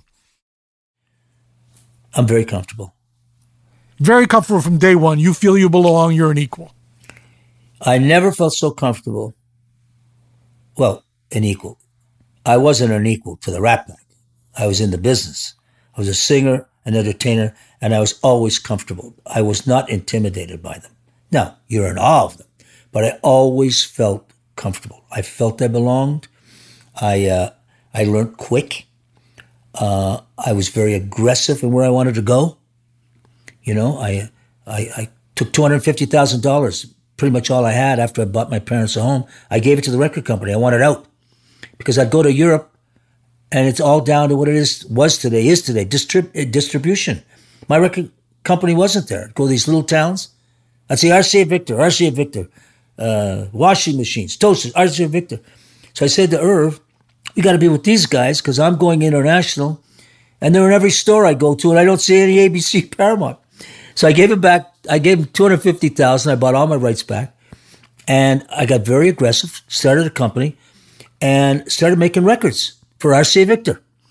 And I said to Irv, I want to go back to Italy because I loved it. I was singing there for years. And I signed with uh, R C A Italiana, and I started writing with the Italians. And my E and R, my A and R director was Ennio Morricone, who, as you know, became the guy. But he was my guy. We sold four million records when I was there. First time ever they'd had a million seller in Italy. I went to France, started singing in French. I did it in German. I did it in France. So I got aggressive in terms of where my home would be, and it was R C A Victor. And that changed my life. And I rode right through that until I wrote My Way in the mid-sixties. Okay. Tell us the story of you and Annette. You look so interested. Did you like her, Bob? Were you a no, fan? No. She was America's sweetheart. sweetheart. Literally. I know, but you liked her, right? Were you a fan of her? Everybody liked her. She was the queen. Yeah. And squeaky clean. No, she was squeaky, all right. So we're touring. And Annette, she's on, as you know, the whole Disney thing. And Irv says, we're taking this girl, Annette, on the road. Okay? And I get to know her on the road. We all liked her, obviously. So I'm working it. I'm working it. I got this crush. It's no more I'm so young and you're so old. So we start swapping spit, with all due respect. Good family. The mother's out there traveling with us. She's got teachers. Disney protected. And we get close. We get real close. I'm out at the home in Encino. We're spending a lot of time. Um, Disney said, could you write an album for her? You know, write some songs? Absolutely. I do the album. We're getting very serious. Uh, Disney's now getting hot under the collar with, we don't want this kind of image. You know, there's nothing happening there. It's puppy love. Ah, puppy love. And they called. So I get a song out of it. I write some songs for her. We had a great relationship. She was probably the first to hear Put Your Head on My Shoulder because I was playing her everything. I'd go to her house in Encino. The, these fans, they gave her bears. There must have been two hundred teddy bears and things. We'd lay on these bears and sit and talk all night at her home over there. I realized, as she did, even though she wanted to get married, that that was not going to happen.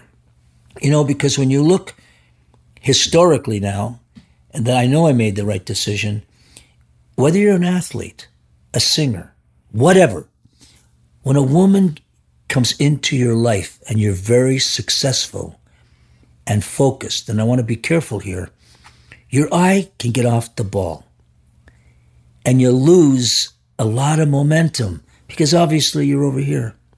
So I was, my eye was off the ball. I was so wrapped up and in love, and I was too young. And we talked it out and said, look, let's just be friends. Fade out, fade in. My agent, Jack Gilardi, married her. Okay, so... That's all I'm going to tell you. Yeah, I realize. So I'm not going to dig any deeper.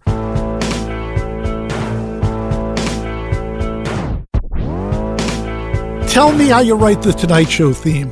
The Home Depot wants every mom to have their own outdoor oasis this Mother's Day, whether that be a new space to relax or a beautiful garden upgrade. At the Home Depot, you can give mom a gift that's as unique as she is, with a stylish and comfortable place to entertain or relax for the mom who does it all. And with convenient delivery, you won't have to stress over getting it to her either. Looking to step up your Mother's Day flowers for the mom who's great with gardening? Let mom's green thumb do some digging with colorful flowers, pots, and premium soils to bring out the most in our patios, walkways, and gardens with the Home Depot's Mother's Day Savings Event happening now. Get Vigoro Potting Soil, just eight dollars and ninety-seven cents for strong, healthy, vibrant plants indoors and outside. Start your Mother's Day shopping and saving today by checking out the Home Depot's extensive selection online at home depot dot com or directly in-store near you with convenient pickup and delivery options. See home depot dot com slash delivery for details. The Home Depot, how doers get more done.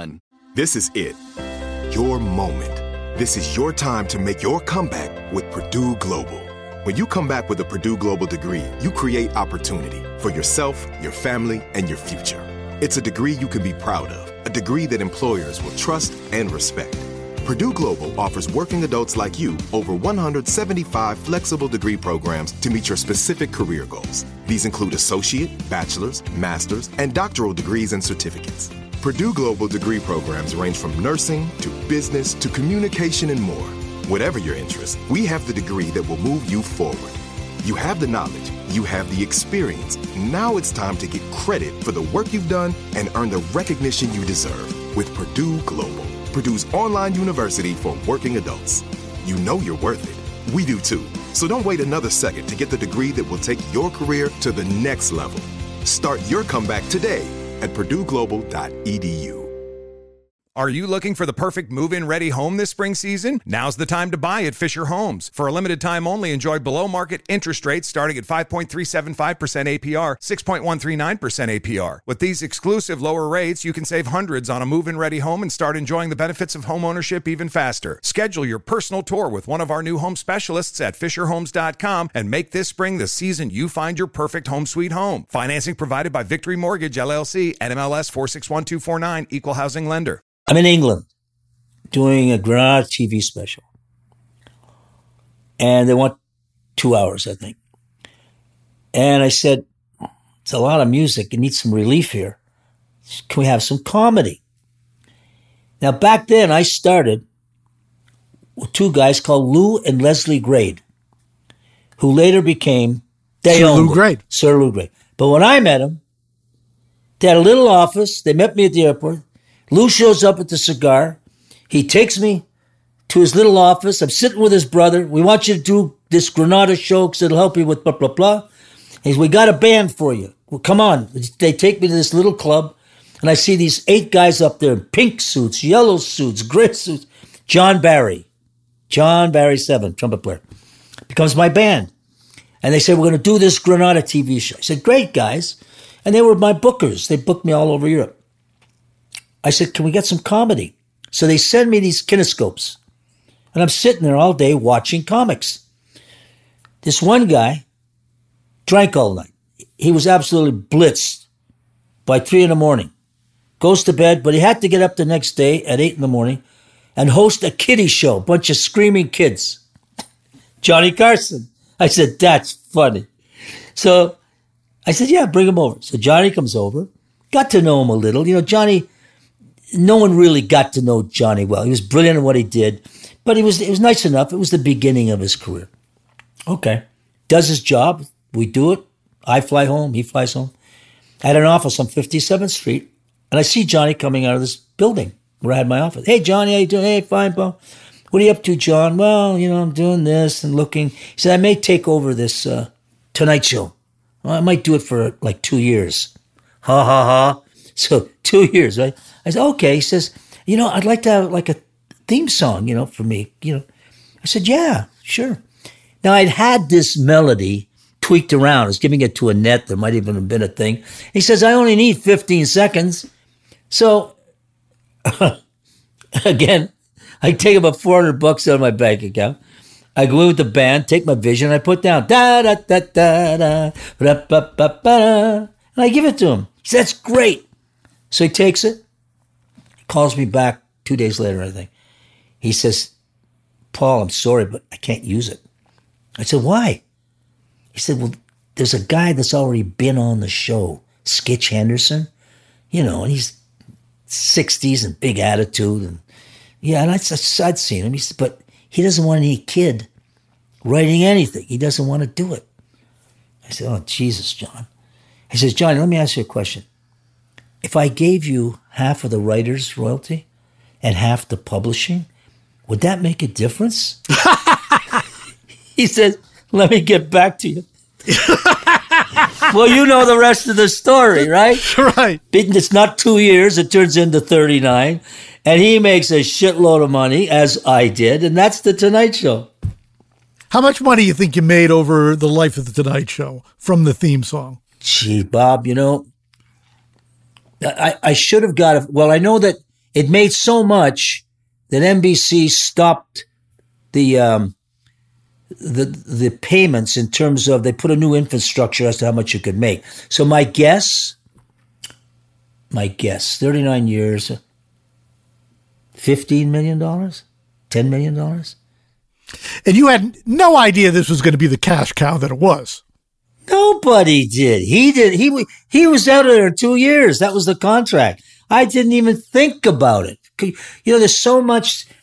You know, there's so much that in our industry, you can sit back and envision what it's going to be. And there's so much you don't even see coming. You know, if that's what's, that's what's great about our business, you know, because I first learned you do something that's going to make them come back, whether you're a songwriter, performer, and then don't sit and listen to the last person that tells you what to do and think negative. Because you don't know. And William Goldman put that great quote, nobody knows. What he's talking right. about for here. And it's so true in our business today. You look at what we're experiencing today. And unfortunately, when I look at the economics, what's happening, I don't know that half of these people are even be in business next year. You know, labels are not friendly anymore to artists. I don't want to say they're the enemy, but here's guys, and you know, guys like Lucien who are smart, first Brit to make it. These guys five years ago were making, let's say, two hundred eighty million dollars, Sony. They're both doing, three of them are all doing a billion dollars today. And without artists, you know, they're not sitting there nurturing and working with new people, et cetera, et cetera. Now, we know where they have to go to make it. You've written all about it. But it's so true. You're no longer part of the record company business, an artist. You know, they sit, and you got the whole Spotify thing. Press the button. So... The point is, it's such a new business. Nobody saw this coming, nor would they see. I want to see what's going to happen. You know, I, used to, I learned probably in my tenth year in the business, every ten years or so, something new comes along. The Beatles came along. Then this came along. Then Michael Jackson, you know, which is a whole other story with my life with him. And you know that something's coming in five years. What's that going to be? What is the new form going to be? Who's going to be around? As I said, my fear today, if you're a young lawyer, if you're an agent, let's forget about Bruno Mars and Weekend and the, the echelon that are going to be fine. What's going to happen to all that mid-core agents, lawyers, artists? You're going to see some fire sales. If things don't pick up, Bob, a lot in jeopardy here. A lot in jeopardy. Okay, just... Going back, you sure. have this enormous success, and then style changes. How do you deal with this, and how do you maintain your relevancy decade after decade after decade? You're building on a solid foundation. That's how, that's how I started. I said, look, I'm going to stay true to what I do.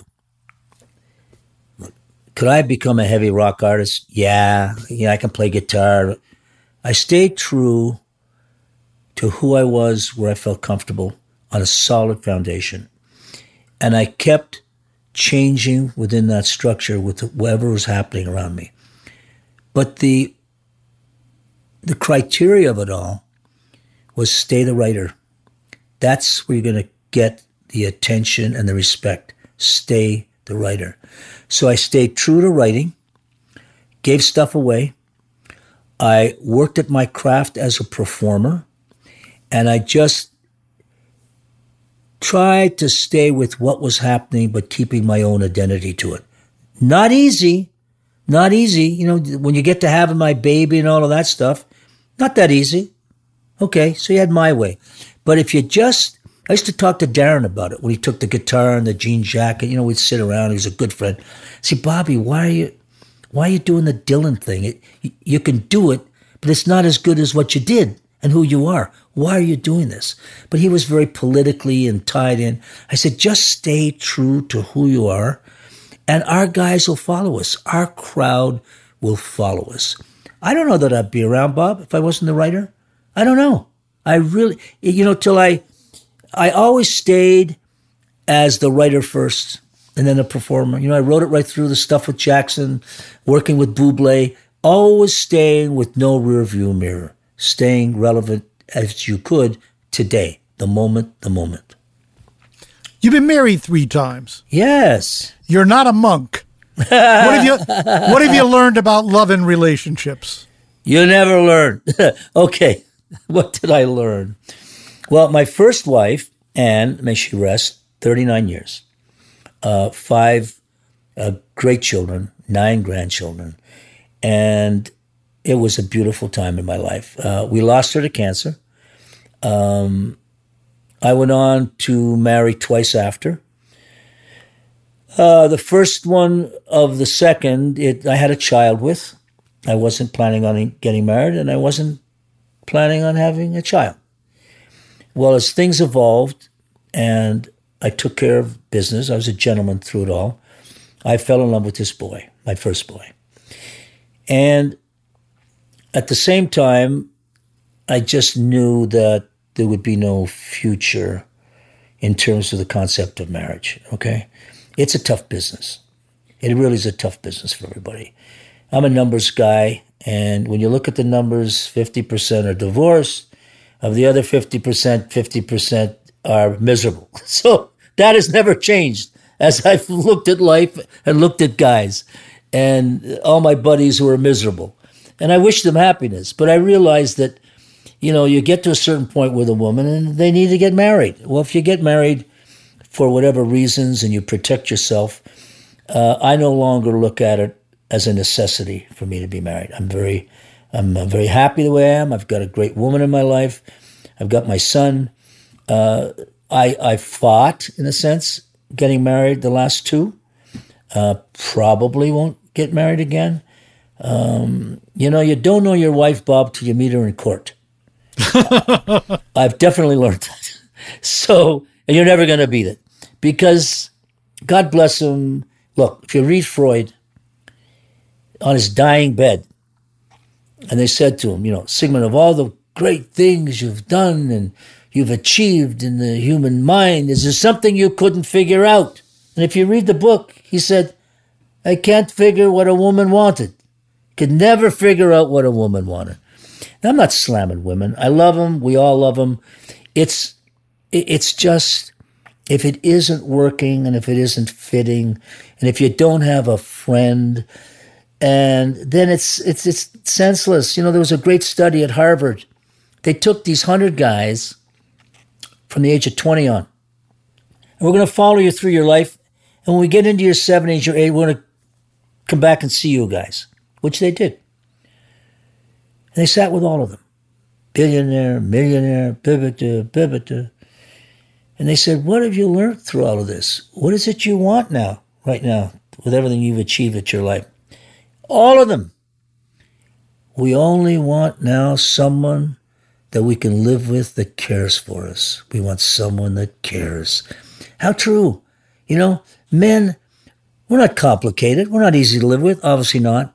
But if you don't have that right fit, then you're going to be married three times, which I was, you know. And you know what it is? It's a date gone wrong, because I wasn't married that long in either one. I, I knew what was happening, but it just wasn't working. Wasn't working. I guess I, I gave my all to my first wife, who's an amazing woman, uh, loved her dearly, and such a great mother. And um, I had my taste of it. You know, I've been with the best of the guys, the Sinatras, the Ali Khans, the guys I know in Europe, all these great stalkers who really know about this. None of them were successful. So maybe it's like the flu. You're going to get it every year. You got to fight it. You get rid of it. I can't tell you that I could give you any wisdom there. I've just not. Okay, how about the fact you are, are a uh, a road guy? All performers are. Yeah.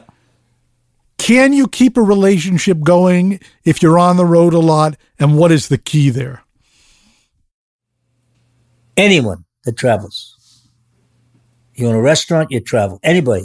Very difficult. Very difficult. Now you're down to quality of time and not quantity of time. So when you come home, the quality you put in, because it's just very tough on both parties as you're growing. What is the secret? The woman in your life, not the guy, the woman. If she's adjusting and still feels that love and understands the guy, you got a chance of making it. Because if you're not giving and if you're not there for her in all the needs or some of the needs that they need, it's so tough because, you know, the only t- only way I looked at it was, and I said to my wife, may she rest, I said, this is what I do since fifteen years old. You sure you want to be a part of this? Yeah, you sure? And I would take her and I would take the kids. And I found a friend who understood. Guys just want a friend first that totally gets us because it ain't easy. It's, a non, it's an unnatural state. It was created for the nomadic race. The nomadic race, they lived to what? twenty-nine, thirty-two, right. Whatever it was. It wasn't created for today. You know, people go to me, hey, Paul, we miss the, the old days. It was so simple back then. I said, no, no, no, no, no, no, no, no, no. The times weren't simple. You were simple. I was simple. Because you know where you are today? You got a lot of brilliant, smart people now. And I say to them, don't give me this bullshit about, oh, yesterday, it is, I, it's nothing's like yesterday. Forget yesterday. You need to live in this moment now where all the intelligence is. Get with it. Don't be judgmental about it. Whether you're marrying, you're dating, you're working.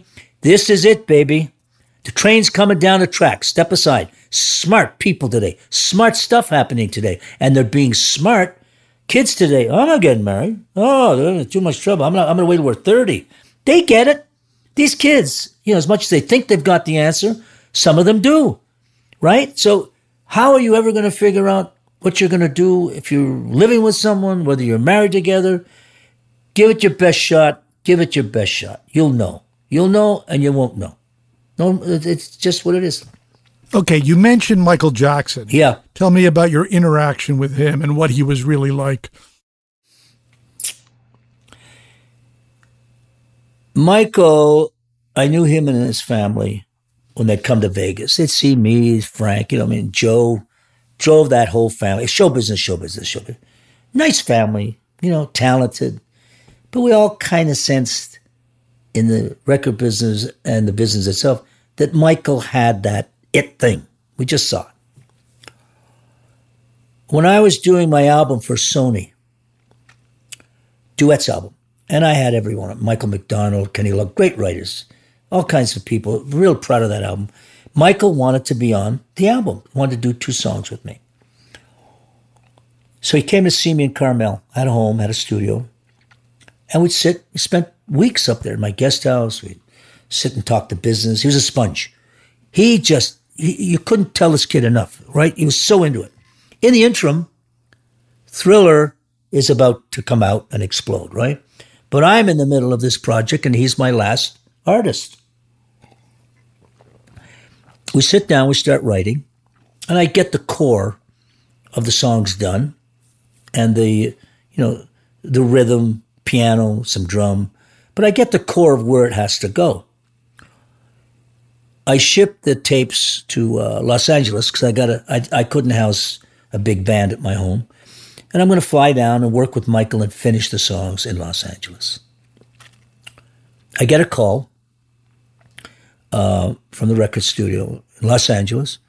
Uh, Mister Anka, Michael Jackson, one of his people came over and they took the tapes out of the studio. We told them we couldn't release them, but they took them. I said, what? He, he took the tapes. He's not going to be recording. Oh, so now I fly down from Carmel and I go to my lawyers at the time, uh, who remain nameless, even though it's out there. And they were Michael's. They just... I think they just took Michael on. And then my contract was done between all of us because we're at the same firm. And I had a contract. So I went up, hey, John, and, uh, uh, what's going on? The kid t- took my tapes. I got to deliver to Sony. I'm gonna, well, you know, Paul, he's, uh, Thriller's now taken off. And, you know, he, he wants to, blah, blah, and then they give me all this bullshit rhetoric about what he wants to do. Oh, what am I going to do? I got Sony. I got to finish. And he's breached his contract, and this is not nice. This is just not nice. You just don't do this. I know. And I said, look at the contract. He's, he says to me, John says, well, it was in file thirty-seven, but we can't find it. I said, what? So I convened with, with my brain group, and I said, look, I'm not litigious, but you got to sue him. I want my goddamn tapes back. So I leave this office I was with, and... Um, They returned the tapes. Okay. I'm stuck, so I don't know what I put in there. I don't know who it was. Fade out, fade in. Years later, um, I get a call from uh, uh, Harvey Levin. Good old Harvey. There's this song out with uh, Michael Jackson uh, about the uh, name of the tour, This Is It. But word is that, uh, you know, they found these tapes at his house, but somebody said, you wrote it. I said, Harvey, I, I didn't write anything called This Is It. I said, send it to me. So he sends it to me. Well, the original title, Bob, was I Never Heard. I never heard a single. But what they did, they took the first line of the song, This Is It, Here I Stand. And they put called the tour, This Is It. They called the pub, they got the plumber, they got everything's This Is It. And I go, yeah, that's the song. He said, what are you going to do? I said, well, this is going to be fun because they already screwed me the first time, right? So I call up these these lawyers, these guys, right? And I said, okay, this could be real short, okay? We're going to fix this fast. We got a deadline. I said, you know what? In respect for Michael and put putting behind what you did, I want fifty percent of everything. And if we're not done by the end of the day, it's over. Well, we got what we wanted, right? And uh, somebody in his company called me, nice gentleman, and he said, uh, thank you so much uh, for helping us solve this. You know, we found these in the drawer and, you know, we don't, uh, we didn't know. Oh, all right. He said, and I found all this stuff. He says, hey, listen to this one. This is really a good one. I go, oh, yeah, well, play it to me, John. He plays it. I said, I wrote that too. Love never felt so good, right? He said, you did. I said, don't worry. Same terms. so uh, so that was the story. Uh, karma, I guess, right? Uh, there were his last records. The I guess the the cherry on the top, word got out to Drake that there was one more song left. Okay, I get the call. We go through all the stuff. He says, can I come over to your house? So he comes over to my house over here where I live in Lake Sherwood. And we meet. Well, the experience is new. First, I, I respect the guy. He's from Toronto. I get what it is. But you're not sitting around a piano. You're sitting around a computer. You know, I, I'm I'm the guy that sits with guys with guitars, pianos, and we're talking technical now. So I said, look, here's the song, Don't Matter to Me. It's what I've done here. I said, you take it and put your genius on it with your tech guys, and let's see if we can break the code. And if we do and we like it, then come out. He takes it, got good guys around him. They finish their half. We piece it together. And we have the last Michael Jackson hit with It Don't Matter to Me on the Scorpion. So the point of it is, with all the bad, bad, and what they did to me back then, when I was really not happy with it, it all came around, Bob. It all came around. Well, speaking of that, the music business is a crook business, yes, even at this late date. So you started out in the real Wild West, as we say, and I need to know, you know, your parents were not sophisticated. You had to have signed a lot of bad deals. So what did you end up owning? What did you end up getting paid? What went on with the money? Another great question. I got screwed left and right. Uh, Irv and I got screwed left and right. Yeah, yeah, yeah. Two, two cents. Uh, uh, they sold uh, one hundred thousand copies. They sold five hundred thousand copies. Uh, Europe, it's number one. They got a black box. Everywhere you turn, you're getting screwed, okay? I made some money. You know, I st- when I started performing and the royalties are coming in, uh, look, for a kid that had nothing and grew up in a home real humble and modest, and you're looking at checks coming in from B M I for one hundred thousand dollars, I trusted them more than I trusted the record companies. You're working for promoters. Money is going every which way. Every which way. They're always going to screw you. It's not, it's not unlike the motion picture business with the voodoo economics. Come on. It's never changed. Yeah, I got screwed left and right back then, but grateful, made some nice investments, but we were always chasing somebody, always trying to get, even today, you know, come on. We know what the industry, what it is today. Same bullshit, more lights. That's all. You know, you, you, you look at the promotion business, the touring business. Years ago, you know, I worked Vegas consistently. I've worked there right through every regime, right through the Howard Hughes, with the boys, Steve Wynn, all of that. Everybody, oh, he's got a Vegas stigma. Oh, him and Wayne Newton, that town. Oh, we won't go near there. Oh. Today, they go on the road to outdo each other. They come home with maybe ten percent. All of a sudden, somebody decides, you know, and I, and I knew Renee and Celine, they're fellow Canadians. Well, we can make more money there because they're going to pay for this and they're going to pay for that. Oh, eight million. Oh, what a beautiful place this is. Then Elton comes in. Everybody's going to Vegas. Why? It's all about the money. But when I started, you know, all of us, the Everlys and us, trying, we we made some money. We made... You know, my first big date was ten thousand dollars at Freedom Land for the Zeckendorfs. I've been to Freedom Land. Right? So now, I'll never forget this. They send the contract to, to the G A C, the agency. The guy said, no, no, no, no, this is not possible. And instead of ten thousand dollars, he made it out for like one thousand dollars. And Irv almost killed him. He said, what are you? That was my first big money date. Because when I was working the Copa or I was working Vegas, I was making fifteen thousand dollars a week, ultimately, but I was doing two shows a night, six weeks in a row. And if you didn't like it, the boys said, out, right? But it, you were always chasing money. You were always getting screwed left and right. And it's, look, unfortunately, a lot of money around today. Some big numbers out there, Bob, what the managers and a lot of these acts and what they're making. I wouldn't complain if I were them. This is real money. They're printing money today, right? And our concern is, what's it going to be next year if things don't get straightened out? Okay, so who owns your songs and your records today? I bought my catalog and my stuff for two hundred fifty thousand dollars years ago. I owned it. Uh, Both the songs and the records? The records and the publishing. That's correct. Okay. Uh, I had sold them portion of to uh, a company back in the seventies. But since I started so young, fifty years is over, it's terminating. So I'm getting stuff back, okay? But the record side of it, I've always owned it. So I was able today, in answer to your question, make a deal with Primary Wave and with Larry Mistel and his group, and happy to do so. Because what they can do, and that's why everybody, you know, you've written about it, Dylan, whoever, the multiples are crazy. The multiples are crazy. Everybody's selling. And I get it. It's so smart.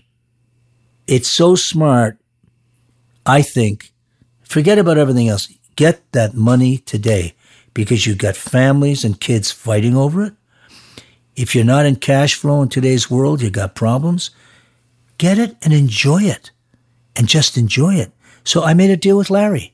We're partners and I'm happy to be there. I'm absolutely happy to be there. Okay. Is he, did you sell him fifty or one hundred? fifty. It's my partner. Didn't want to sell it all. I want to be in the game. I want to be in the game for my son. I want to be in the game for me.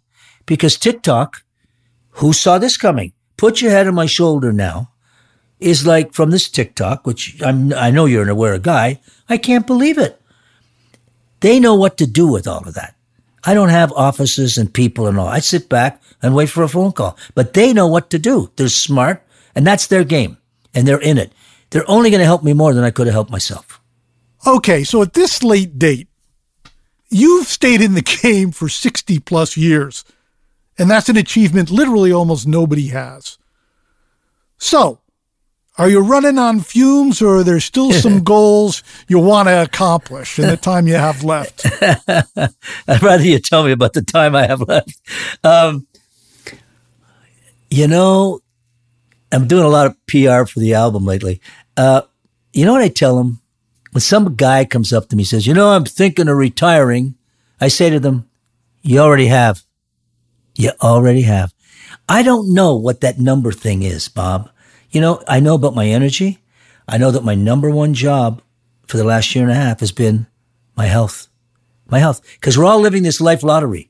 Every one of us. It's a life lottery. It is so crazy out there. I just keep going. They throw dirt on you if you stand still.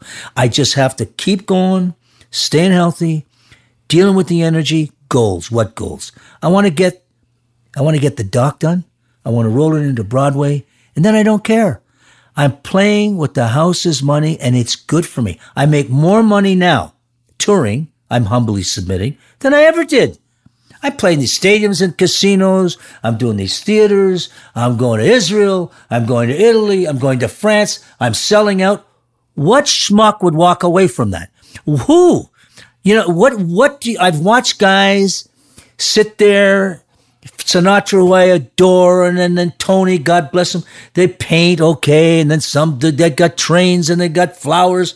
Enough already. After you've watched television and after you've read all the books you're going to read, I see smart guys die. I don't want to be that because it's not in my gene to do that. So when you say goals, I don't have the same goals I had years ago. No, no, no, no. I don't have those goals. I'm going to keep doing what Anka does. My audience is there. I'm going to keep doing it. And I'm not going to base my money just, my life on just money. And I'm going to play how I can in this whole scene. I don't look at, you know, I don't look at anyone around me or anything in life as anyone beneath me. I've never, ever done that. No one is beneath us. You get these artists today who are way out there, ain't going to ever work. So I don't have any goals left. I have a goal when I read all these medical journals, I read all this stuff. I'm going to make a hundred if I can. You know, you look at the new stats where these kids born after two thousand, they know they'll live till one hundred fifteen. You and I at our age, the way medicine is going, it ain't easy to die, Bob. It just ain't easy. So I'm going to keep healthy. And you know what's kept me young is keeping myself together to know I got to go on that stage and be straight and be coherent and remember the lyrics. That helps me do what I do. So the goals are gone. You know, the goals are gone. I've written the book. We did fine. I want to get this doc done, and then I want to keep going on that stage, just like Tony did. Okay, maybe it's two years too long. God bless him. Maybe Frank stayed a little. But I know, because I've spoken with him, they want to die on the stage. They love it. They love it, and it's good to us. It's so good to us. Well, Paul, you're quite an amazing raconteur. This is th- this has been wonderful, and we really have only scratched the surface. I hope so. But I think we've come to the end of the feeling we've known on this particular podcast. So this has really been wonderful, and it's amazing to me that you're, you know, the way we used to say, you know, you're hip to what's going on. Yeah. That has a negative connotation forty years ago. People don't really say hip anymore, but you are. Yeah. I'm astounded. You're just not dropping names. You know what's going on. It's very impressive. So thanks so much for spending the time. Hey, Bob, listen, you keep doing what you're doing, man, because look at that lyric again, and you'll know when you wrote that column, and I'll send it to you. Thank you, okay? Because my dad, when I left home, said, never be the smartest guy in the room. Never. Be nice and don't trust, but never be smart. What you do for us, your followers and your fans, no one has the balls to say and write about. And I learned from guys like you. I learned from guys like, and I'm not kissing your ass because I don't have to, because you know it and the industry knows it. Don't you stop. And you live and breathe it, right? Whether you're on vacation. Oh, I'm never stopping. That's People my, talk about retirement. Retirement is death. Death. Why would I want to retire? I know it and you know it. You got and it. In terms of writing, yeah, we don't write the same kind of stuff, but it's the same thing. If I don't write for a couple of days, I start to fall apart. I said, I got to write something. Yep. I got something that, you know, that's the game I'm in. That is the game, and you're winning at it. That's the name of it. Bob, thank you so much. Listen, Paul, this has been great. Till next time, this is Bob Lefsetz.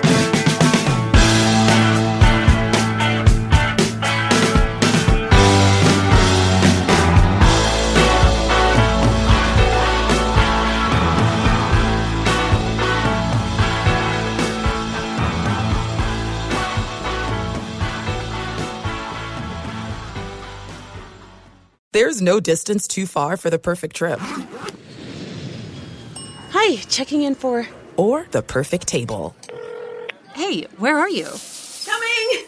And when you get access to Resi Priority Notify with your Amex Platinum card... Hey, this looks amazing. I'm so glad you made it. And travel benefits at fine hotels and resorts booked through Amex Travel. It's worth the trip. That's the powerful backing of American Express. Terms apply. Learn more at americanexpress.com slash with Amex.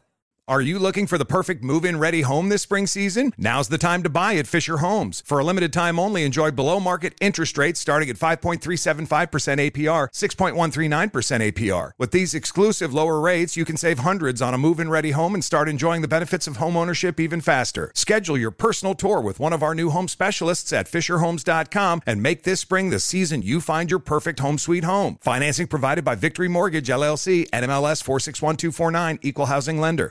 Whether you're a savvy spender maximizing your savings with cashback rewards, a thrifty rate watcher seeking the lowest interest, or a travel enthusiast looking for extraordinary perks, Kemba Financial Credit Union has a visa to complement your lifestyle and unique needs. Apply today at Kemba dot org to unlock a limited-time two percent cashback on purchases and pay zero percent interest on balance transfers for an entire year with a new visa from Kemba. You deserve a card that works for you. Restrictions apply. Offer ends June thirtieth, twenty twenty-four.